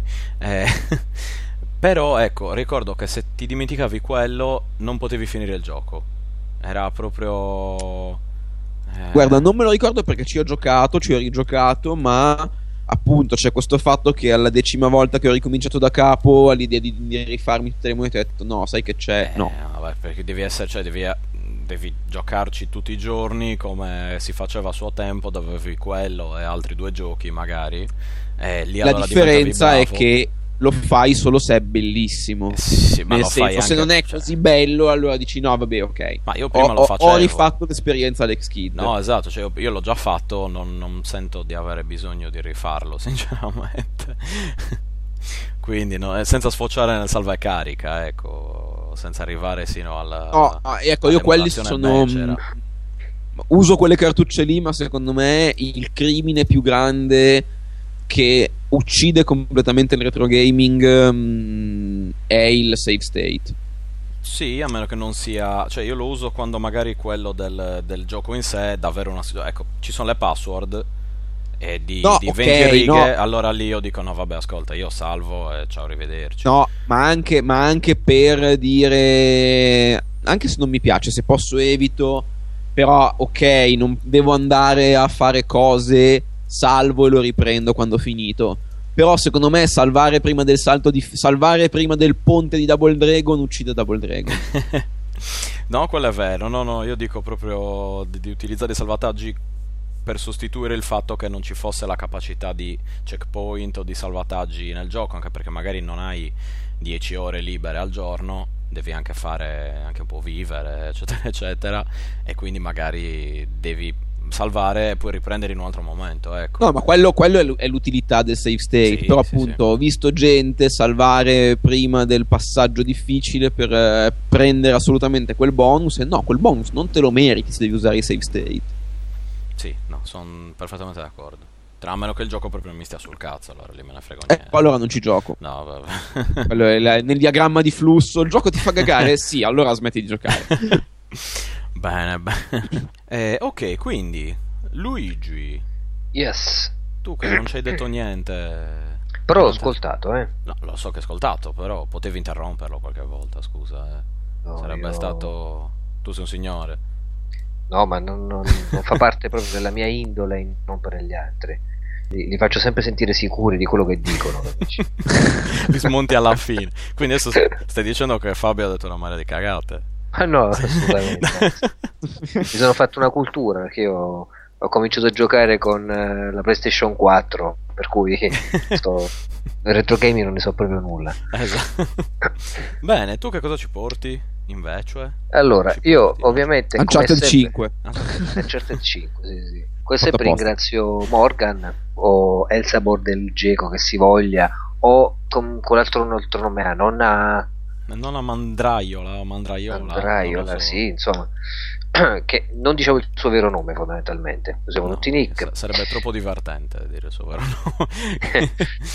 per una segnalazione che io poi ho approfondito, eh, il gioco si chiama Alterigo eh, è un gioco del 1986 pubblicato da Activision tra l'altro ma anche prodotto e sviluppato da un'idea di un psicologo ovvero il dottor Peter Favaro diciamo in, eh, all'italiana maniera non so se l'avete mai sentito. Avete mai sentito questo mm, gioco? No, no, no, no. no. Ne, io, io in realtà sì. Alter Ego. Ma per... non ci ho giocato, ci ero arrivato in rimbalzo eh, quando avevo giocato a Mind Mirror, di... che è sempre una roba simile. Dunque, fondamentalmente è un, uh, un, simulatore, la chiamano di vita, o videogioco di ruolo, simulatore, simulatore sociale, che è stato pubblicato nel 1986, che chi segue Retrocast sa che Activision nel 1986 ha pubblicato anche Portal, eh sì. che è la riduzione del romanzo interattivo di cui abbiamo parlato nel numero precedente. Quindi tanto di cappello Activision che faceva questi, se vogliamo, excursus all'interno del, di campi abbastanza innovativi per il tempo, cioè utilizzare il computer per eh, mettere l'interazione all'interno di forme espressive che erano eh, relegate ad altri tipi di, di, di consultazione. In questo caso si tratta veramente di un uh, simulatore appunto di vita, ho chiamato anche simulatore sociale, con elementi di videogioco di ruolo e sto leggendo la, la, la descrizione di Wikipedia. È creato con l'aiuto appunto dello psicologo Peter Favaro. Praticamente vi, vi, stringendo il gioco è una appunto una sorta di simulazione fatta a bivi automatici per i quali ci sono sette parti corrispondenti fase, alle nostre fasi della vita. Quindi per intenderci vado adesso non a memoria ma a leggere quello che dice Zap. È esattamente Zap Italia il numero 1 perché Alter è stato pubblicato o meglio recensito dalla versione Zap inglese a quella italiana il numero 1 della versione italiana praticamente sono i sette stadi della vita sono infanzia, fanciullezza, adolescenza, giovane maturità, maturità, mezza età e vecchiaia. Queste sono le sette fasi della vita. Fondamentalmente è un gioco in cui vengono inseriti dei prompt di, di risposte predeterminate. Ti, parte dalla, dall'infanzia, quindi fondamentalmente ti chiede Uh, addirittura cosa vuoi fare quando, subito dopo che sei nato quindi se vuoi muovere le mani se vuoi metterti a piangere, se vuoi, insomma, cerca di sviluppare fondamentalmente una sorta di narrazione dai primi anni della vita fino ad arrivare a, all'ultimo stadio. Le praticamente l'interfaccia è fatta da icone, le icone praticamente sono domande che ti vengono rivolte affinché ti venga, venga sviluppata una tua personalità secondo le risposte che, che dai. Hai delle caratteristiche tipiche dei giochi di ruolo, quindi intelligenza, posso dire, abilità, non, non le ricordo tutte quante, però comunque c'è anche questa parvenza di, eh, di, di, di, statistiche che influenzano a seconda di come tu vai a, poi a progredire a scegliere eh, le, le, le, varie icone di azione e prendete queste icone centrali sono denominate fondamentalmente l'icona emotiva, l'icona fisica, l'icona familiare, l'icona intellettuale, eh, sociale e più avanti quella attitudinale cosa succede? Succede praticamente che scegliendo una di queste icone si va comincia una sorta di mini avventura più alternative eh, a cui bisognerebbe teoricamente rispondere sinceramente secondo come eh, ce la sentiamo noi fondamentalmente come siamo fatti noi secondo la nostra indole quindi anche psicologicamente orientati a ricoprire il nostro ruolo oppure no. Quindi svaccare totalmente. E questo fondamentalmente è la funzione di alter ego cioè proviamo a comportarci diversamente rispetto a come eh, avremmo fatto in, eh, a come abbiamo, abbiamo fatto più che altro perché il gioco è un grande cosa succederebbe se un what if se vogliamo mm.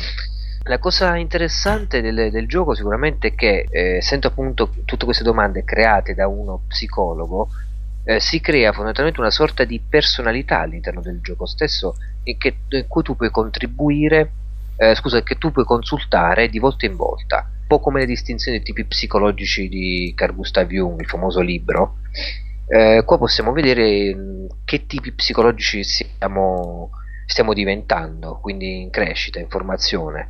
Gli, gli argomenti che vengono ricoperti sono di tutti i tipi, quindi per chi ci sta ascoltando anche quelli sessuali. Il gioco ovviamente essendo stato pubblicato in America in un primo momento era vietato ai maggiori di 16 anni eh, ai minori scusa, di 16 anni, quindi era consigliato fondamentalmente la, la, la, la, fruizione, il gioco a chi aveva più di 16 anni, chi ne aveva chi l'acquistava fondamentalmente hanno tagliato la testa al toro eliminando molte delle opzioni che invece sono presenti nella versione europea. La nostra versione invece era quella integra, con tutte le domande piccanti del caso.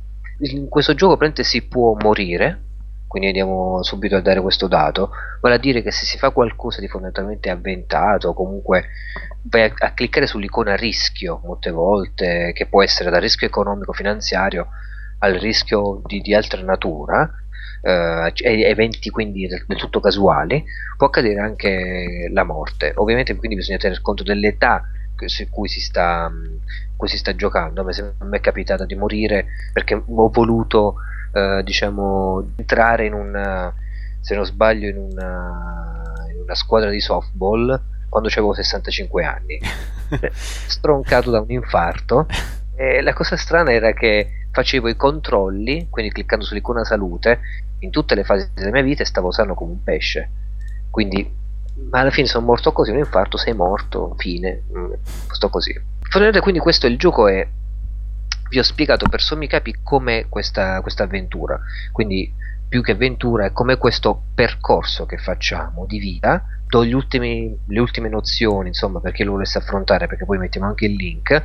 È possibile saltare le fasi della vita quindi non dobbiamo necessariamente partire dalla prima. Possiamo anche scalare e andare, andare avanti. E quella in cui ci troviamo rigiocarla tutte le volte che vogliamo Uh, il gioco mh, mm, pubblicato inizialmente era su tre dischi, quindi di, quelli da 5 pollici. Adesso invece c'è un sistema di salvataggio browser, quindi ci si collega col proprio account Google e tiene conto praticamente di dove siamo in, in quelle fasi della nostra vita e possiamo richiamare lo status ogni volta che vogliamo. Questo per dare le ultime diciamo, nozioni. Aggiungo che la versione che si può giocare online è sia quella maschile sia quella femminile, mentre la versione femminile era più rara ed è stata prodotta successivamente da Activision. Eh, noi abbiamo la fortuna adesso di vabbè che la possiamo recuperare online senza problemi, senza costi, però eh, io ho giocato sia quella maschile sia quella femminile. Volevo vedere quali erano i tipi di approcci e devo dire che c'è una sorta di, di, di cambiamento e di mutamento di fronte. Io vi invito a giocarlo per un motivo molto semplice. È bello ogni tanto quando ci sono fasi superate delle, delle sette della vita, eh, c'è uno, un report di qual è il nostro profilo psicologico, sociale, eh, di, di, vario genere, che Motote ha azzeccato, cioè ritengo molto vicino a, a quelle che sono le perlomeno per quanto riguarda me, mie, i miei orientamenti. Ovviamente mancano tutte le sfumature che ci possono essere una, eh, in un videogioco di questo genere, o chiamarlo videogioco, un'esperienza di questo genere. Quindi non potete, per intenderci, darvi completamente al misticismo e frequentare una setta satanica e ammazzare, eh, so, i vostri genitori. Eh, non, non, non si può fare così questo genere, per certi versi è abbastanza guidato. Però comunque provato, quelle... quindi intuisco. io per un po' di tutto ho fatto le... la personalità maschile l'ho fatto assomigliare alla mia. Mm. L'alter femminile invece ho fatto scusate il termine proprio la zoccola. cioè, adesso costruisce una zoccola che va con tutti, infatti insomma malattie nucleosi. Ho pensato che ho detto, mm, se faccio la versione femminile, la prima cosa che faccio è la zoccola. ho detto, cambiamo totalmente. Allora, adesso come faccio sempre qui su Retrocast, dopo aver spiegato un po' il gioco, come quella sua dinamica intrinseca, intervengo un po' con le mie considerazioni personali su quelle che sono le, eh, le idiosincrasie rispetto a, a un, un, gioco modello, se vogliamo. Mm. Ad esempio, eh, ho notato che in questo gioco, in questa esperienza, ripeto, non puoi effettuare dei cambi di personalità se sempre sei stato sempre attento, ligio, corretto in tutte le situazioni, eh, non puoi all'improvviso trovare interessante decidere di frequentare gente con tendenze artistiche, perché il colpo di testa per intenderci non è contemplato, quindi ti blocca e ti dice non fa parte del tuo profilo fare questo. E, e, e questo secondo me è ciò di cui pecca a livello di impostazione psicologica il gioco, cioè come se eh, eh, l'autore facesse sviluppare in modo eh, abbastanza radicato alcune scelte in modo coerente rispetto alla logica di formazione della personalità. E quindi c'è sotto una sorta di determinismo al quale non è possibile fuggire. E questa per me è una visione troppo compartimentalizzata dell'esistenza che è presupposta appunto un'impostazione molto psicologica da interpretare l'uomo e la realtà.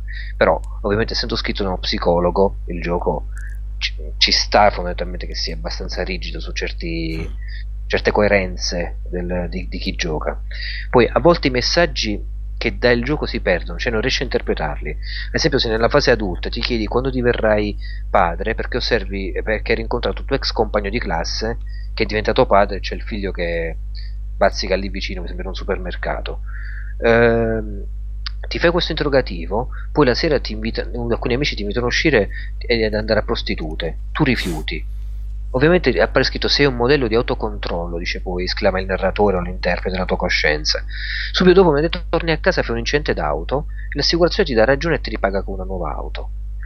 Non c'è connessione fra le due cose, però l'autore immagina che debbano essercele. Cioè, scusami, lo, lo scrittore del, del, gioco, il game designer, questo psicologo, che però molte volte non riesce a cogliere cosa vuole dire come messaggio eh, forse vuole parlare della casualità della vita, dei fatti, degli eventi.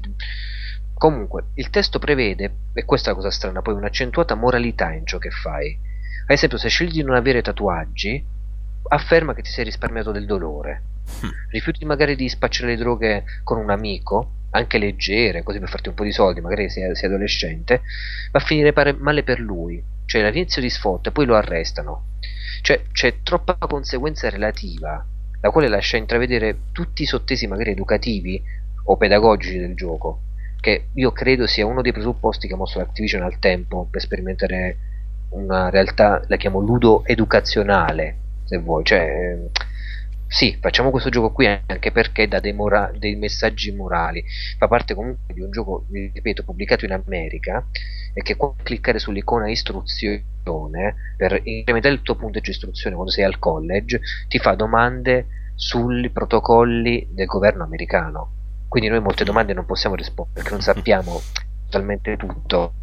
Ecco che quindi c'è una sorta di, di disegno, la base formativo per il cittadino americano poi quello che non ho trovato chiaro è l'ambiguità dell'autore, cioè è la tua coscienza che si autonalizza dopo una determinata scelta d'azione oppure è una metanarrazione che ti riprende quando sei incoerente da parte dell'autore stesso? Cioè l'autore stesso, ripetiamo che è uno psicologo, interviene a volte dopo una scelta spiegando il perché di determinate reazioni psicologiche a certe scelte. Ad esempio, quando sei impulsivo con i tuoi genitori o con un amico, esclama è, è, giu- è, fatto bene e giusto che gli adolescenti lo siano, tuttavia se avessi risposto con calma a questa reazione avrei potuto dare adito a e via discorrendo. Cioè, quindi a questo punto si tratta più di un'avventura di un libro game, ma di, di un'esperienza tra l'analisi, la formazione e non so più che cosa. E questa ambiguità non rende chiara la, la fruizione dello, la funzione dello psicologo nel testo, secondo me. Cioè, non sai se è invasivo, se ti dà un consiglio, se la tua coscienza oppure se è lui che ti sta istruendo sul percorso psicologico. Quindi mm, questo insomma non, eh, non, non, è chiaro. Poi vado a concludere dicendo comunque che mh, mm, c'è una bella intervista uh, all'autore che ho letto in inglese eh, all'autore psicologo, che mi sarebbe psicologo, ripetiamo, lui afferma di aver creato alter ego da permettere la, la creazione di un'istanza soggettiva nei panni di un altro, di un, di un proprio alter ego, che è scevra da qualsiasi rischio. Quindi vivere altre vite, quante volte si vuole, vedendo le conseguenze, con la nostra, eh, assicurando la nostra incolumità. Ti fa riflettere questo perché si tratta fondamentalmente dell'istanza psicologica alla base del presupposto del videogioco cioè vuol dire farci impersonare altri ruoli che a seconda della nostra soggettività sono specchio di noi stessi. Questo mi piace come discorso alla base perché a parte l'autore psicologo è uno che indaga il rapporto fra eh, la persona e i nuovi media che al tempo nell'86 si stavano prendendo piede, anche il videogioco l'aveva visto come qualcosa che eh, avrebbe veramente spinto davanti la ridefinizione dell'identità del giocatore.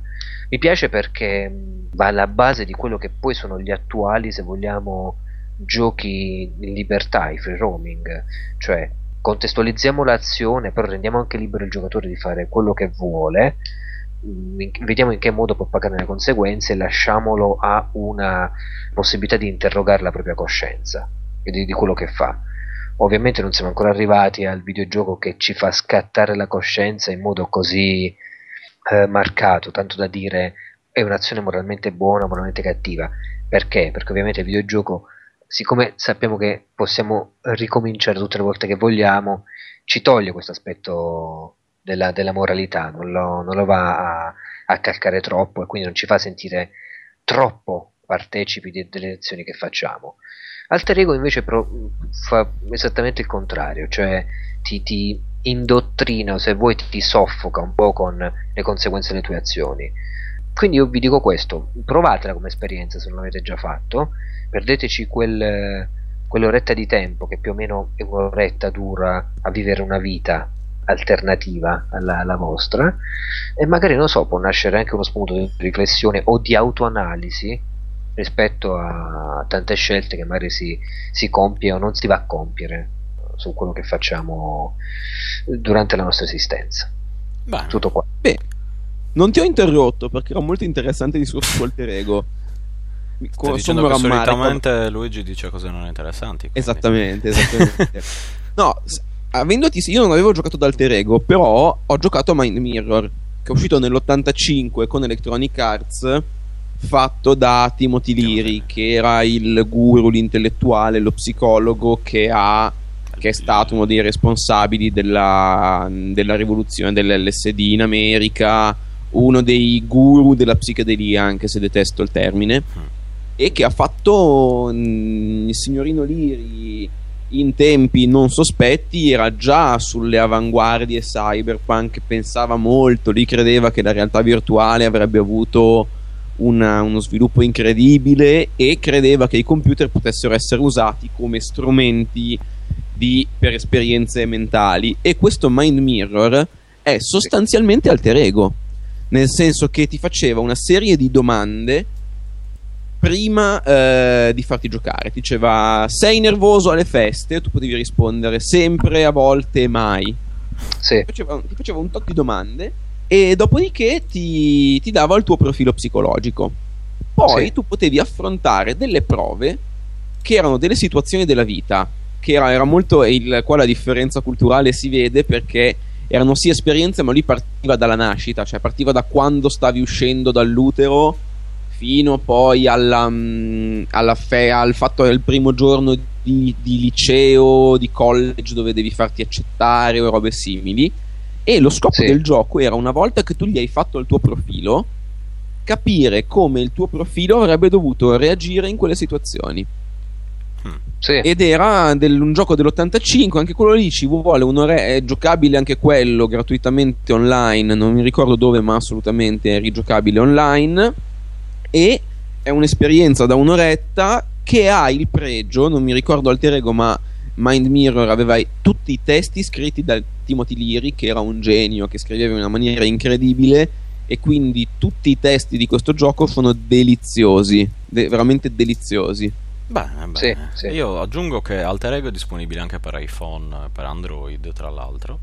E stavo dando un'occhiata, boh, adesso vedo Potre... Però se no si può giocare tranquillamente online, eh, puoi mettere un link al gioco e anche all'intervista che adesso mi ha passato Luigi col signor Favaro, in cui parla anche di Timothy Leary, tra l'altro, in effetti poi insomma, sono, mi sembrano giochi abbastanza collegati. Sì, sì, sì, sì, cioè, sì assolutamente. Anche perché se concettualmente se se Alter Ego è uscito nell'86, eh, eh, Mirror era del, dell'85, quindi è, in, è, inevitabile che avesse guardato a qualcosa mm-hmm. di simile o uno all'altro. Bene. Ci sono delle cose interessanti nell'intervista, tra l'altro, che fa, rilascia Favaro, in cui nomina Zelda e Mortal Kombat.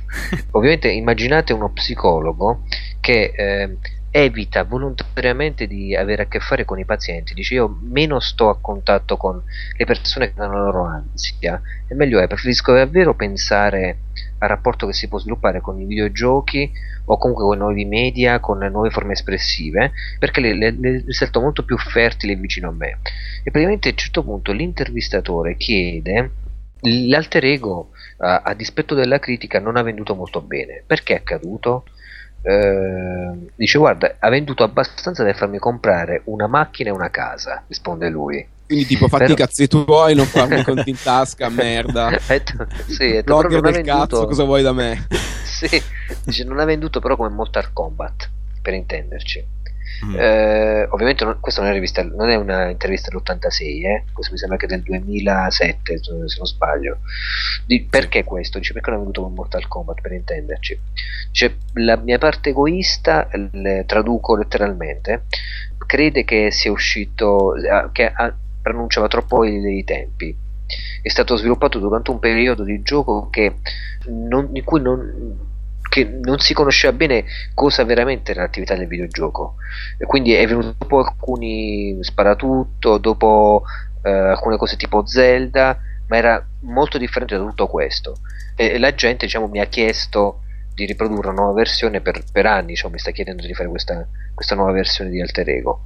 E sto pensando fondamentalmente a che approccio differente può avere eh, un, uno psicologo eh, all'interno diciamo, del, dell'ambito videoludico quando vede delle realtà di interazione molto semplici e basilari come può essere uh, gente che si picchia eh, gente che o, o, le scoperte di Zelda che è un mondo fantasy molto eh, semplice, molto molto delicato anche con pochissime implicazioni esistenziali dal punto di vista riflessivo.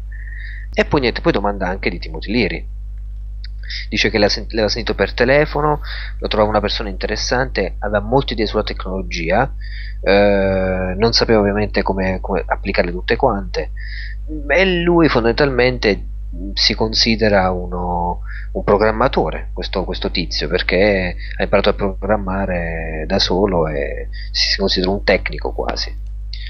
E poi l'ultima cosa che volevo dirvi, perché è importante per noi che videogiochiamo, dice dove, come hai imparato il game design che viene interfacciato con appunto le nuove interfacce che sono intuitive e mai viste prima?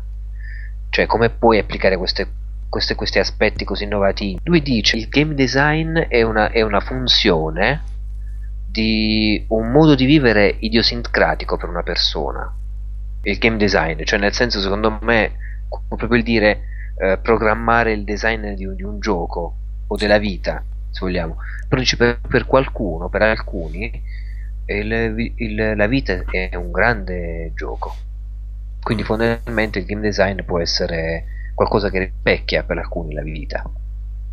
E non so, mi ha fatto riflettere una... questa cosa qui. Sì, è, beh, un punto di vista decisamente interessante anche perché è fatto da uno che non è che sia cioè che abbia continuato a vivere eh, come game designer cioè uno psicologo ha fatto uno, questa parentesi, mi sembra di capire, poi sì. è, diventa, è, rimasto uno psicologo e un videogiocatore, ma non si è mai, eh, come dire, mischiato nei, nei, vari, nei, vari, nelle varie parti che riguardano appunto il game design.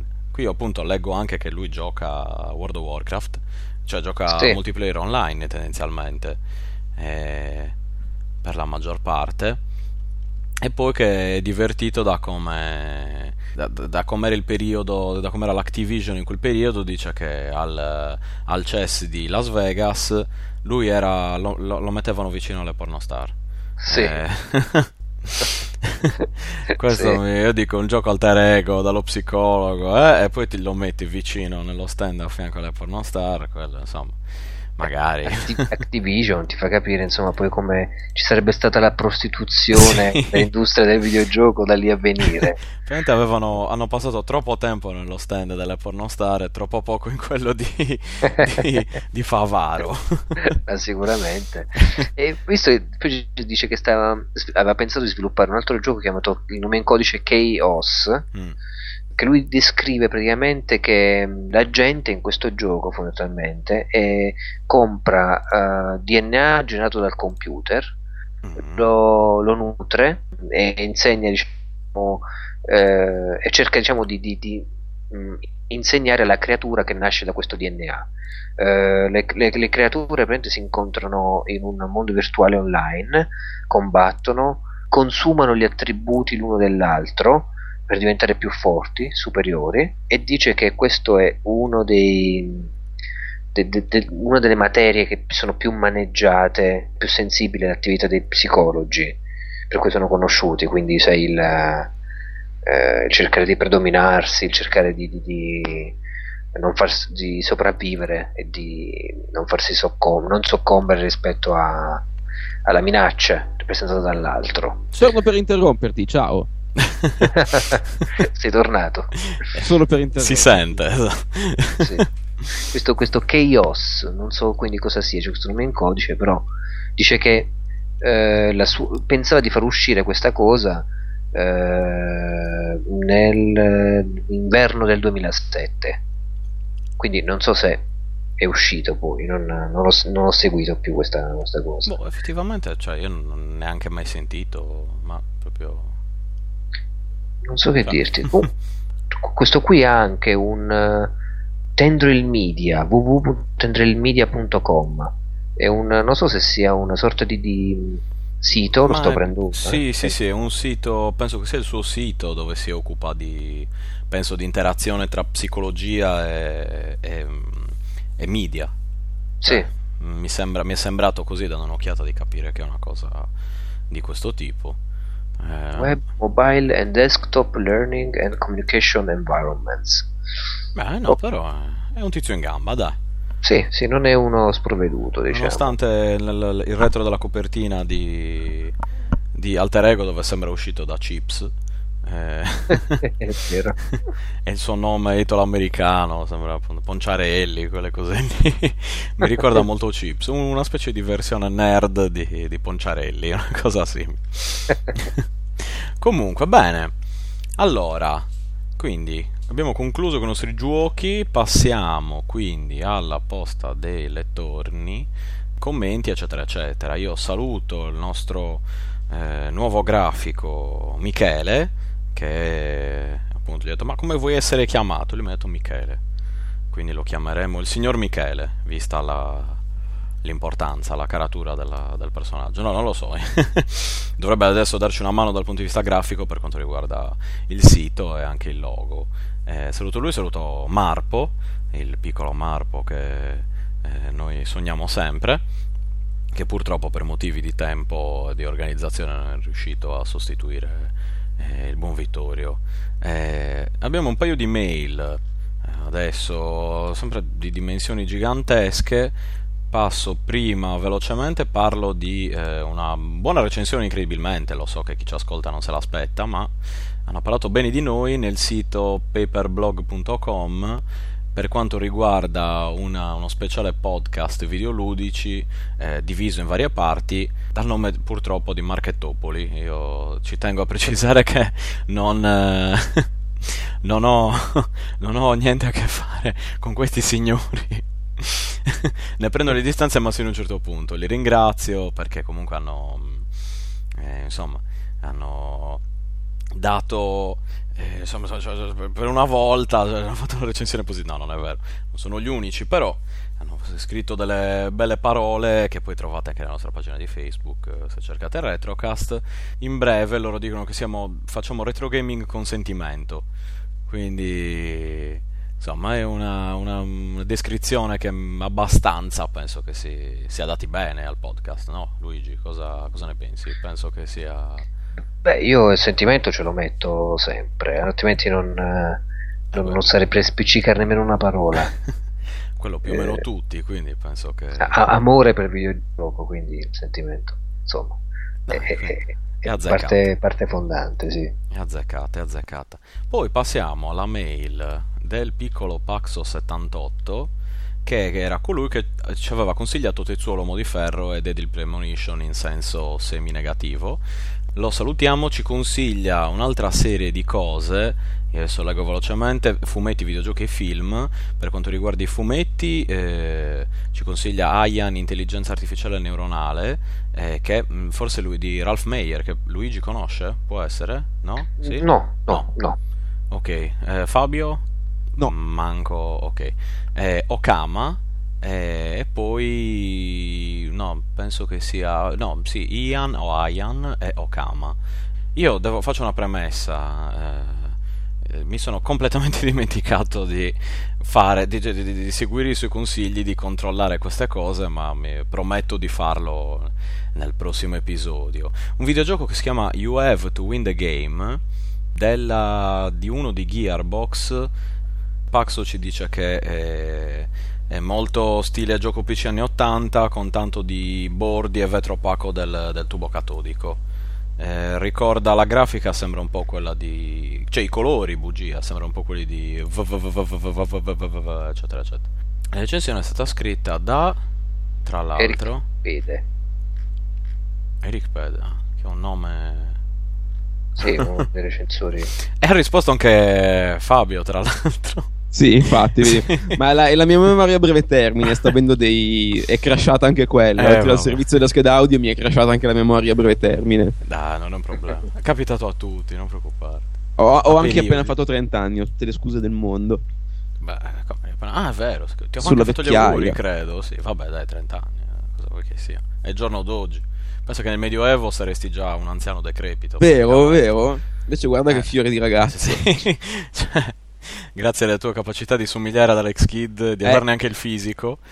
È una skill. sì, cioè non so. Il fisico di Alex Kidd vuol dire che ho delle mani enormi. Hai una mano enorme, no, una sola enorme, la destra, e la testa gigante e le orecchie a sventola, ecco, è quella là. Informazione orribile, in sì. effetti, ora che ci penso. No, in realtà non è, non è le orecchie a sventola, dai, non è vero, è solo la mano enorme. Quindi... Poi ecco, uh, You to Win the Game, uh, anche qui ci ritorniamo. E poi il film di Dylan Dog, Il Trillo del Diavolo, dice che è un fan film che si trova su YouTube. Appena lo vedo ah, sì, ne sì. parlerò meglio. L'ho visto, l'ho visto, ah, niente male. Mm. Sì, sì, sì, un, un bello spirito. Eh, diciamo che l'autore non somiglia a Dylan Dog se, c- se ci aspettiamo, insomma, mm. il mitico, come si chiama? L'attore che... Rupert Everett. Sì però un bel film, lo, lo, consiglio. Bene, allora ci daremo un'occhiata, ci fa tutta una serie di, di, complimenti e dice che lui ha sentito la mancanza del gioco disturbante di Vittorio, ma è una cosa comune, è normale. Quando lui non parla di giochi disturbanti mancano sempre un po' tutti. Mentre li ascolti ti mancano un po' di meno, però poi dopo riflettendoci dici ma sai che è sempre piacevole. poi abbiamo un commento al tredicesimo episodio da parte di Morgan che è enorme eh, io cercherò adesso di eh, insomma, eh, riassumerlo in, eh, in breve. Qui in questo caso appunto consiglia Seven Cities of Gold che poi ho, eh, ho provato, ho giocato, ci mh, mm, dà anche dei link utili dove scaricare l'intero romanzo di Portal di cui avevamo parlato nel precedente sì. episodio. E poi appunto era contento che avessimo parlato di Chaos Engine eh, per le sue, eh, ah, insomma, la sua atmosfera un po' steampunk. Quindi qui appunto ci fa una, una breve diasamina dell'episodio, si corregge anche, dato che mi aveva, mi aveva, corretto su una immagine che avevo messo, io l'ho corretta, ma in realtà avevo fatto bene, ma questo è un problema mio di autostima, non tanto di, di Morgan purtroppo. Quindi... Sì. E niente, quindi ci consiglia appunto di leggere il romanzo di Portal, Seven Cities of Gold di cui abbiamo parlato in questo episodio. E vi consiglio di darci un'occhiata, è un intervento abbastanza lungo che non mi sembra il caso di metterci qui a leggere. Eh, insomma, vi consiglio di leggerlo con calma e darci un'occhiata, non neanche lunghissimo della verità. Contento anche che abbiamo parlato di Dark Seed perché mh, insomma, per la sua trama e per le sue atmosfere molto gigeriane o insomma, sempre che si dica Giger o Geiger o Giger o credo Giger, io ho sempre detto Giger anche io ho sempre detto Giger anzi Giger all'inizio però poi mi sembrava un po' stupido come... io sempre Gigen ho detto il, il, disegnatore con la sigaretta un po' storta capito? Sì, il, il, prende la mira col cappello esatto. Responsabile di Alien in Giappone praticamente Bene, quindi più o meno direi che abbiamo appunto salutiamo ancora Paolo di Zack Live eh, gli ho detto di tenerci informati sul, sugli sviluppi della cosa e vedremo un po' come andrà a finire bene possiamo dedicarsi al più, a più totale cazzeggio abbiamo una ma guarda, io faccio a questo punto, visto che si parla di retro gaming, no, ecco, eh, se tu. siete nel milanese, ecco. eh, io il 22 eh, settembre organizzerò una serata di retro gaming in un uh, circolo che si chiama Lo-Fi a Milano, è in zona Linate. L'ingresso sarà gratuito e la serata funzionerà così. Uh, abbiamo un mame abbiamo un arcade stick eh, doppio di quelli seri che sembra di essere un po' in sala giochi e un proiettore e un impianto e la serata si svolge sostanzialmente con mh, come se fosse un cineforum ma proponiamo eh, giochi, giochi vecchi e li rigiochiamo e facciamo cazzo ne so sfide a Circus Charlie e cose simili e appunto la serata è all'Ofai il 22 e se volete informazioni c'è un gruppo su Facebook che si chiama Retro Gaming Milano dove organizzo un po' tutto. Ok, poi metteremo in, nel post, metteremo anche tutti i vari collegamenti. Io non lo so, se fossi molto più, come si dice... Eh, no, Bugi, il 22 ottobre hai detto? No, il 22 settembre. settembre. Ok.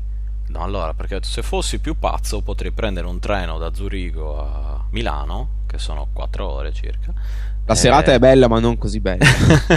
Però in quel caso dovreste ospitarmi e anche farmi dei favori sessuali, credo. Per... Guarda, su ospitarti si può fare, sui favori sessuali no. Eh, io già speravo nei fa- favori già, già sessuali. ti faccio una sigla col Game Boy, non ti allargare. eh, nel senso, va bene tutto, ma...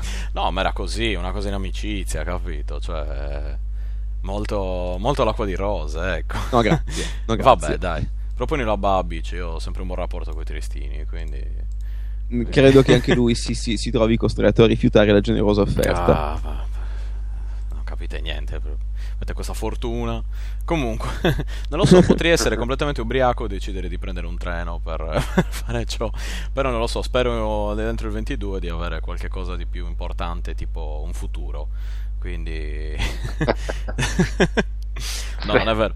Scherzi a parte, poi... No- non sarebbe, no- no- mm, cioè, mi, mi farebbe molto piacere esserci, scherzi a parte. Eh, Puoi, puoi sempre che- giocare ad alter ego se pensi che il tuo futuro è finito. Insomma. Poteggio ad, ad, ad alter ego da qui sino al 22, tutti i giorni Esatto. solo a quello. Comunque, e, e niente, altre cose che dovevamo dire ce le stiamo dimenticando. Cosa stiamo dimenticando? Mi ricordo che c'era qualcosa. Avevo detto, ah, devo parlare di questo, però forse era quello che riguardava Fabio. Eh, Volevi farmi delle domande? No, ma... Ah, cioè, cazzo. Ok, ok, è vero. Cioè, io, io- io me lo devo ricordare.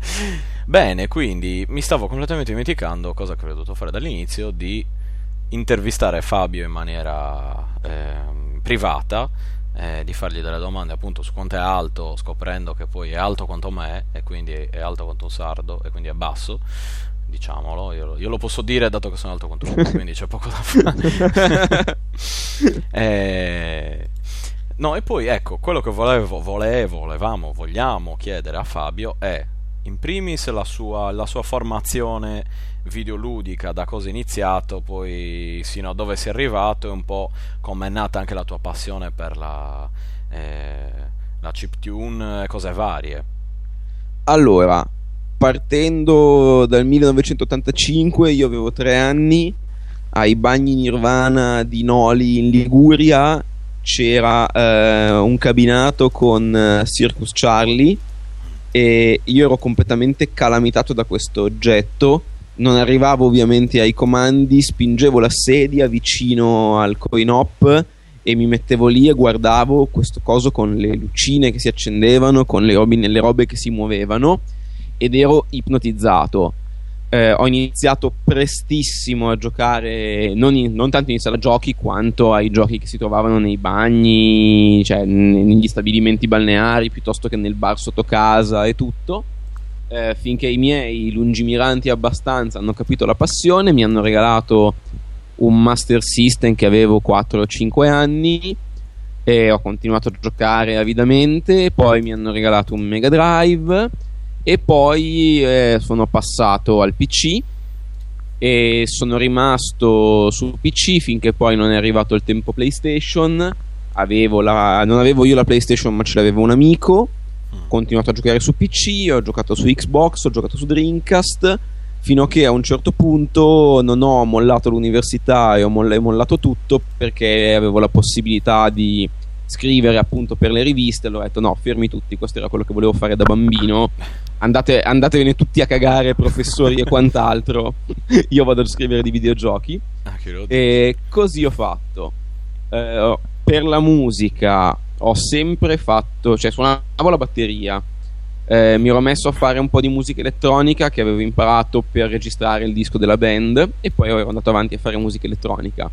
A un certo punto mi imbatto in un VST, ossia un synth da usare nei programmi che suonava come un NES e avevo fatto una canzone che avevo postato su questo sito che si, chiama, si chiamava, perché non c'è più, 8-Bit Collective, dove nel giro di una frazione di secondo il mio pezzo, che era chiaramente italiano perché era una cover del pranzo servito, della musica del pranzo servito, no, è stata, poi te la linko, è stata istantaneamente beccata dagli altri italiani della community che mi hanno tirato in mezzo. Ho conosciuto Rottenbit, ho conosciuto Tony Light, eh, ho conosciuto altre persone e ho visto che si poteva fare musica con il Game Boy scimmia instant totale. Nel giro di tre mesi avevo scritto 40 minuti di musica sul Game Boy e mm, ho iniziato a fare le, le, serate e non ho più smesso perché mh, mm, è una passione molto retro nel senso che è composizione musicale all'interno di limiti strettissimi. Tu sei abituato a scrivere con un PC dove hai infiniti canali eh, strumenti che puoi eh, twiccare in tempo reale e quant'altro, mentre invece su un Game Boy hai tre canali in grado di produrre note e un canale in grado di produrre rumore bianco. Quindi devi imparare a scrivere, a arrangiare, a ragionare all'interno di limitazioni così strette che ti spingono a trovare delle soluzioni, quindi a fare delle robe musicalmente strane. Ok. Beh, e questa è la storia dell'amore Game Boy. È la storia della tua vita, in parole. Sì, esatto. Abbastanza, sì. Abbastanza la storia della tua vita. Bene, ci sarebbe dovuto chiedertelo prima, ma visto che anche la mia memoria a breve termine, come puoi vedere, è, è un po' andata dove doveva andare. Non lo so, Luigi, tu vuoi fare delle domande imbarazzanti a, a Fabio? Perché, ti, perché, mi interrompi sempre? Vuoi chiederglielo finalmente? Ma no, Adesso che... più che altro Ma eh, diciamo che eh, ho, ho, seguito le sue mm, rubriche sulla cucina. Mm. e quindi insomma volevo fargli i complimenti per, per, la passione in cucina. Grazie, Anche ma per... la cucina secondo me è molto legata al videogioco, nel senso cucino, cucino tanto perché ho amici che vengono spesso a cena, quindi più cucino più imparo, più gli amici vengono a cena, quindi è un circolo virtuoso ma ho notato come le migliori forchette della mia vita siano tutti degli amici videogiocatori, nel senso che c'è un qualcosa che nel videogioco ci teneva attaccati al tepore domestico di stare a casa a giocare a UFO Enemy Unknown invece che andare all'oratorio a giocare a palla. E questa roba del calore domestico sta uccidendo i nerd che amano stare con le gambe sotto il tavolo amano la cena fatta lentamente, amano la chiacchiera. Bene, io tra l'altro la tua cucina mi ha sempre dato l'impressione di essere uscita da qualche programma di real time, tipo, non lo so, Cucina con Fabio, da oggi. Wow. sì, è molto postmoderna, non so come definirla. ah, postmoderno no, però... è un aggettivo che ci sta sempre in qualche sì, modo. Sì, in qualche no, puoi dire quello lo puoi usare comunque, qualunque cosa tu stia dicendo. Quindi va bene, allora eh, noi ti ringraziamo in primis per, per aver partecipato, per eh, la sigla, per averci sopportato. Io purtroppo speravo che interrompessi un po' di più Luigi, ma... Eh... Ma no, ma è che ho deciso... Eh, lo interromperò, eh, se l'avessi interrotto subito sarebbe stato prevedibile, invece lo interromperò mentre saluta alla fine, tipo gli parlerò sopra mentre saluta alla mentre fine. Mentre sta dicendo tipo la cosa più importante della sua vita, prende il suo cuore verso il podcast e dice "Ma ascolta lui". esatto. Povero Luigi. Va bene, allora, io direi che ci possiamo anche salutare qui. Eh, grazie a tutti. Eh, vi lascio all'appendice con eh, Vittorio, sempre che sia qualcosa, che è come qualcosa. Questo è il termine migliore per definire la nostra produzione, direi. Bene, ciao a tutti. ciao. Ciao. Ciao, ciao, ciao, ciao, ciao, ciao. Bene, iniziamo con questa fantastica appendice che riguarda solo me Vittorio, visto che purtroppo la sua rumorosa assenza di ieri eh, si è fatta sentire, quindi abbiamo deciso di... In, in questo caso penso che tu non sai come stiano funzionando le cose, però in realtà questa registrazione, tu forse non te ne stai rendendo conto, ma proviene da un universo alternativo in cui, in cui quel giorno eh, io c'ero e non c'erano eh, Luigi e Fabio. Mm. Beh sì, è una teoria... E, sì, è una, te- una teoria... È un caso dispendioso. Un caso disperato. Bene, Toio, di che cosa volevi parlarci? No, volevo parlarvi, anzi, volevo portarvi una storia vissuta. Facciamo partire la musica testa, grazie. La musica di Qualche Ken giorno Brockman. fa, la musica di. Di Ken Brockman quando fa TG ragazzi. C'è il lago delle paperelle, tipo, queste pa- le paperelle Bocciato. nel lago non ci sono più. Si gira a sinistra e ci sono altre paperelle che non caga, quindi. Beh, Volevo portare questa storia di vita vissuta. Qualche settimana fa mi, mi sono recato a casa del mio amico che ha, un, che ha il, il moroso di sua, di sua madre che, che svuota Quindi, soffitte, lo fa, lo cioè- fa per lavoro legalmente. questa persona non paga le tasse alla madre, paga Non in paga ritardo le tasse alla, alla madre, giusto? È moroso. Se... Farò finta di non aver sentito quello che ti ho appena detto. E beh, scusa, cioè io parlo un italiano corretto, in italiano moroso è una persona che paga in ritardo le, le- le tasse, i dazi, quindi... E, e poi è possibile, non, non dovrebbe essere una cosa possibile. Allora, questa persona è contemporaneamente morosa nei confronti dello Stato italiano ed è, e anche di- della madre del mio amico Ok. ed, è, ed è anche compagno attuale della madre del mio amico. Ok. E insomma, questa persona è svuota soffitte legalmente, quindi se avete una soffitta piena di robe, chiamateli lui e insomma ve la svuota e, do- e dopo rivende le cose. Insomma, un giorno questa persona deve essere andata appunto a svuotare una soffitta e ha trovato una serie di, di giochi, di scatole di videogiochi e le ha portate a questo mio amico Mm. o, qualcosa di simile insomma insomma fatto sta che a un certo punto questo mio amico aveva delle scatole con dentro dei videogiochi e mi ha detto ah dai vuoi passare su a prendere insomma dai vediamo se c'è qualcosa che ti interessa così proprio me le regalava no? io sono andato su e ho trovato tra le varie scatole sicuramente ci sono giochi che qualcuno conosceva poi in questo momento io non, non li conosco è specifico per era, era tutto quanto per Amiga Mm. ho trovato e sto, lo sto stringendo adesso in mano e lo sto illustrando una scatola originale di Ghost and Goblins con dentro giochi però copiati, non sono originali poi c'è manuali di istruzioni Ah, cioè, ma il manuale originale e i giochi sono copiati. Manuale originale e scatole originali giochi però sono copiati e detto adesso che guardo meglio c'è anche un floppy con un gioco che, che ammetto la mia ignoranza si chiama Fire and Fire Emblem. no, Fire, Fire and Brimstone Brimstone Bra- Brim- Brimstone, Brimstone, Fire and Brimstone con, con tanto di trainer. Ho visto questa scatola mi sono buttata via e aggiungo che c'era eh, anche un altro, un'altra scatola originale con tutta la serie di floppy originali e con tanto di manuali di istruzioni che proprio era già, già prenotata in un altro mio amico di Monkey Island 2. Ah, cazzo. E cazzo. E Porco scusa, cazzo. fai tipo stampa tutto a casa tua e fai uno scambio tipo, ah, mi sono reso conto adesso che era pezzotto. Eh, e glielo dai. e gli, gli dai quello finto. Di, di cosa? Di Monkey Island 2. Ah no, ma sei già preso. Ah, se, allora. No, ma l'aveva proprio già prenotato a suo tempo. eh. Mm. Ho detto guarda questo è mio eh. cioè, niente di contare a me, a Vabbè. me Ghost and Goblins è una scatola bellissima Puoi acc- accoltellarlo. posso coltellarlo e, e dopo mi metto a fissare la scatola di Monkey Island 2 Sì, piena di sangue. L'immagine è molto bella. Devo... com'è bella vedi quel tecnico Mo te magni. E niente quindi non so eh, quando ho trovato questa scatola il, il gioco tutti quanti i i giochi che erano lì c'era una, una pila ad altri tempi di floppy da 3 e mezzo.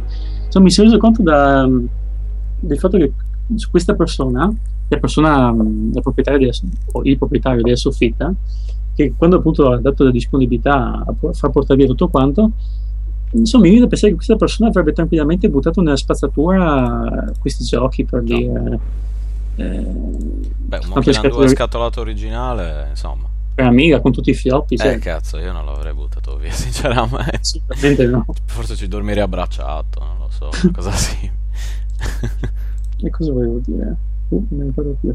Ah sì, quindi mi viene da pensare che se c'è questa persona che ha buttato via, che stava per buttare via tutte queste, questo ben di Dio, chissà quante altre persone ci sono in giro per Eh. l'Italia, per non dire nel mondo, che sono mi viene a pensare che ci aveva portato eh, Luigi come fatto diciamo, di vita vissuta quelle volte che aveva trovato un, può essere un'amiga nella spazzatura sì, sì, sì, un'amiga mh, semifunzionante una cosa così. Adesso mi viene a pensare che insomma che adesso queste cose qua non è che le stampano oggi non è che le producono più no? quindi insomma un po' eh, vabbè insomma non, non, penso che sia introvabile per dire no no però eh, alcuni non so faccio esempio del cazzo un Super Mario Land per Game Boy non è che è introvabile no però magari l'ideale sarebbe darlo ai, a, a, un collezionista anche su internet, capito? Cioè glielo spedisci, meglio che buttarlo.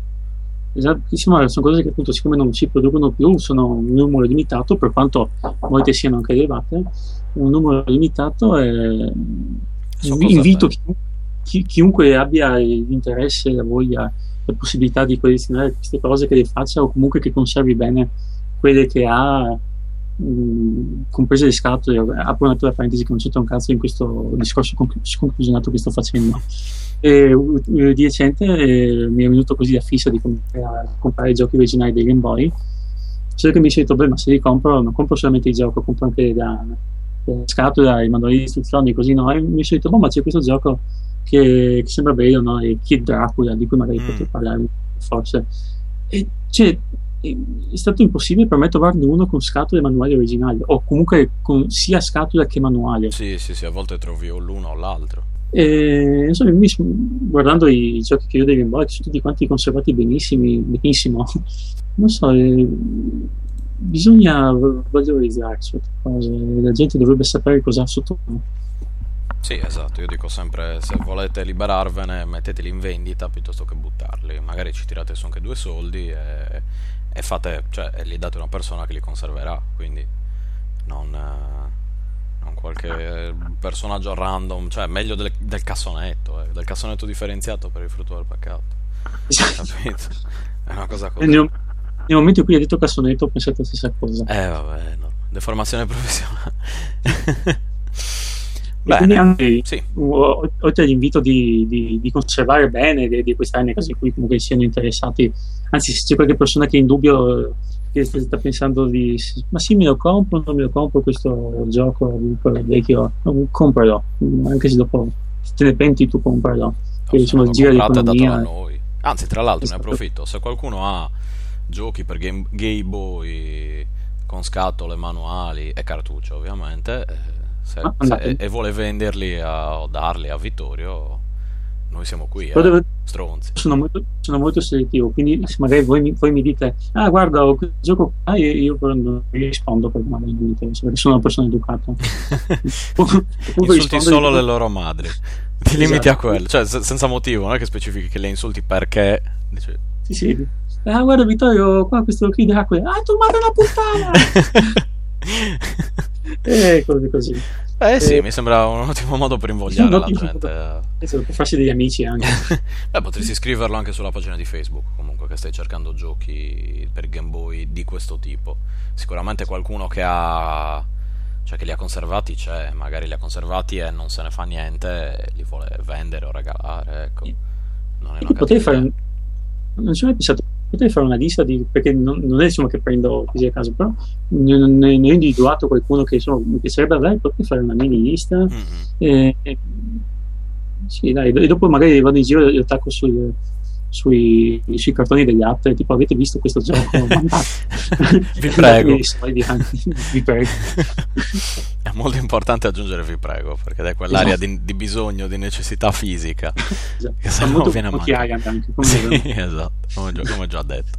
Mandatemi dei giochi vi prego ne ho bisogno per vivere e oltre a questo volevo aggiungere in, insomma, oltre al fatto di mandarmi dei giochi di non buttarli via eh, non so se avete qualche persona che eh, siete sicuri o avete comunque il sospetto che possa avere dei giochi in soffitta io vi, vi sprono ad andare a casa loro e di, di sfondare le loro soffitta nei casi in cui non vi diano punti di consenso da avventarci perché è bene così secondo e me di, di sfondare le loro persone soprattutto, soprattutto la loro persona. E me l'ha detto Max Headroom in sogno. Esatto. Detto, Ciao vi- vi- Vittorio. Be for me, o oh pork. Be for pork. Be for pork. Mi sono sempre chiesto perché queste cose anni 80 balbettavano, cioè avevano questi problemi di pronuncia. Cioè, una volta che hai registrato il flusso audio, il flusso audio va, non è che si blocca. O avevano poca memoria e quindi si bloccava, non lo so. Mi ha sempre colpito il fatto che, che, che, boh, andassero in streaming praticamente. Eh, non, non, non ho mai Cioè, non, so. non ce n'è bisogno, dico. Hai il, il metti in, in, eh, in, eh, Ritorno a Futuro 2 dove c'è il, il coso simil Max Headroom, anche lì balbetta, o comunque ripete Sì. le cose. E dico, hai l'overboard, hai il 3D con lo squalo 19, hai le scarpe che si allacciano automaticamente e non riesci a creare un personaggio che ti ripeta sempre le stesse cose registrate senza piantarsi. Eh, ma Boh. il bar anni 80. Eh sì, nel bar anni 80. Cioè, magari stavano usando la tecnologia degli anni 80, ma negli anni 80 ma anche Max Headroom poteva parlare tranquillamente. Vabbè, era un trucco scenico, però... Cioè, o no, scenico. o scenico. però non, non ne trovo sinceramente il bisogno, ecco. Sì, no, sono d'accordo. Tutto lì. Bene, Bene, direi che questa breve appendicioe irritata, prima che diventi una peritonite, la, la concludiamo direi. qui. la sportiamo. La e comunque volevo, sportiamo. di- Sì. volevo dire che ho fatto tutto questo solamente per poter dire di essere stato in ogni episodio principale del È vero, Sì, prossimo, sì. prossimo episodio non ci sarò io, però mi Ok, dispiace. Puoi fare l'appendice Sì, esatto, esatto, da solo.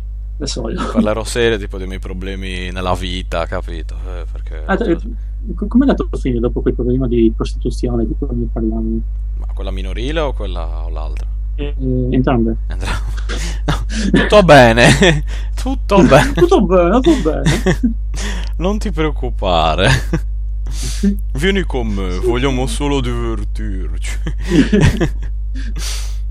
Comunque, va bene. Allora, eh, ci sentiamo presto, vi lasciamo al- a tutte le cose finali, vi lasciamo a voi stessi. Va bene. Ok. Sta- stateci mediamente bene. Stateci bene, date tanti giochi a Vittorio perché ne ha bisogno per vivere. Esatto, se no mi, mi buco. Esatto, eh, non Anzi, vo- mi buco comunque. dai. si buca di più. mi buco di più. Si buca più del solito. Eh, questo è male. Molto male. Un- Va bene, ci sentiamo presto. Va bene. Ciao a tutti. Ciao Ciao, ciao. ciao, Ciao, ciao. Vabbè, quanto sei alto, numero Ma della cazzo, una domanda credito. imbarazzante. Sono alto uno- Sulla carta di identità 1,70, però io credo di avere barato perché credo di essere 1,69. Però quel, Ah, vabbè, sei quel alto- centimetro io credo di avere. Se mai ho barato sui centimetri nella vita l'ho fatto lì. Vabbè, sei alto quanto me, stai tranquillo. Non c'è nessun problema. O basso Alto, alto me. come un sardo. Esatto, è l'altezza di un Eh. sardo. Cazzo, sono alto come un sardo, non me l'hanno mai detto. Un sardo ti dice sei alto quanto un sardo. Poi senti un po'. Bene. Ok, ce l'abbiamo fatta.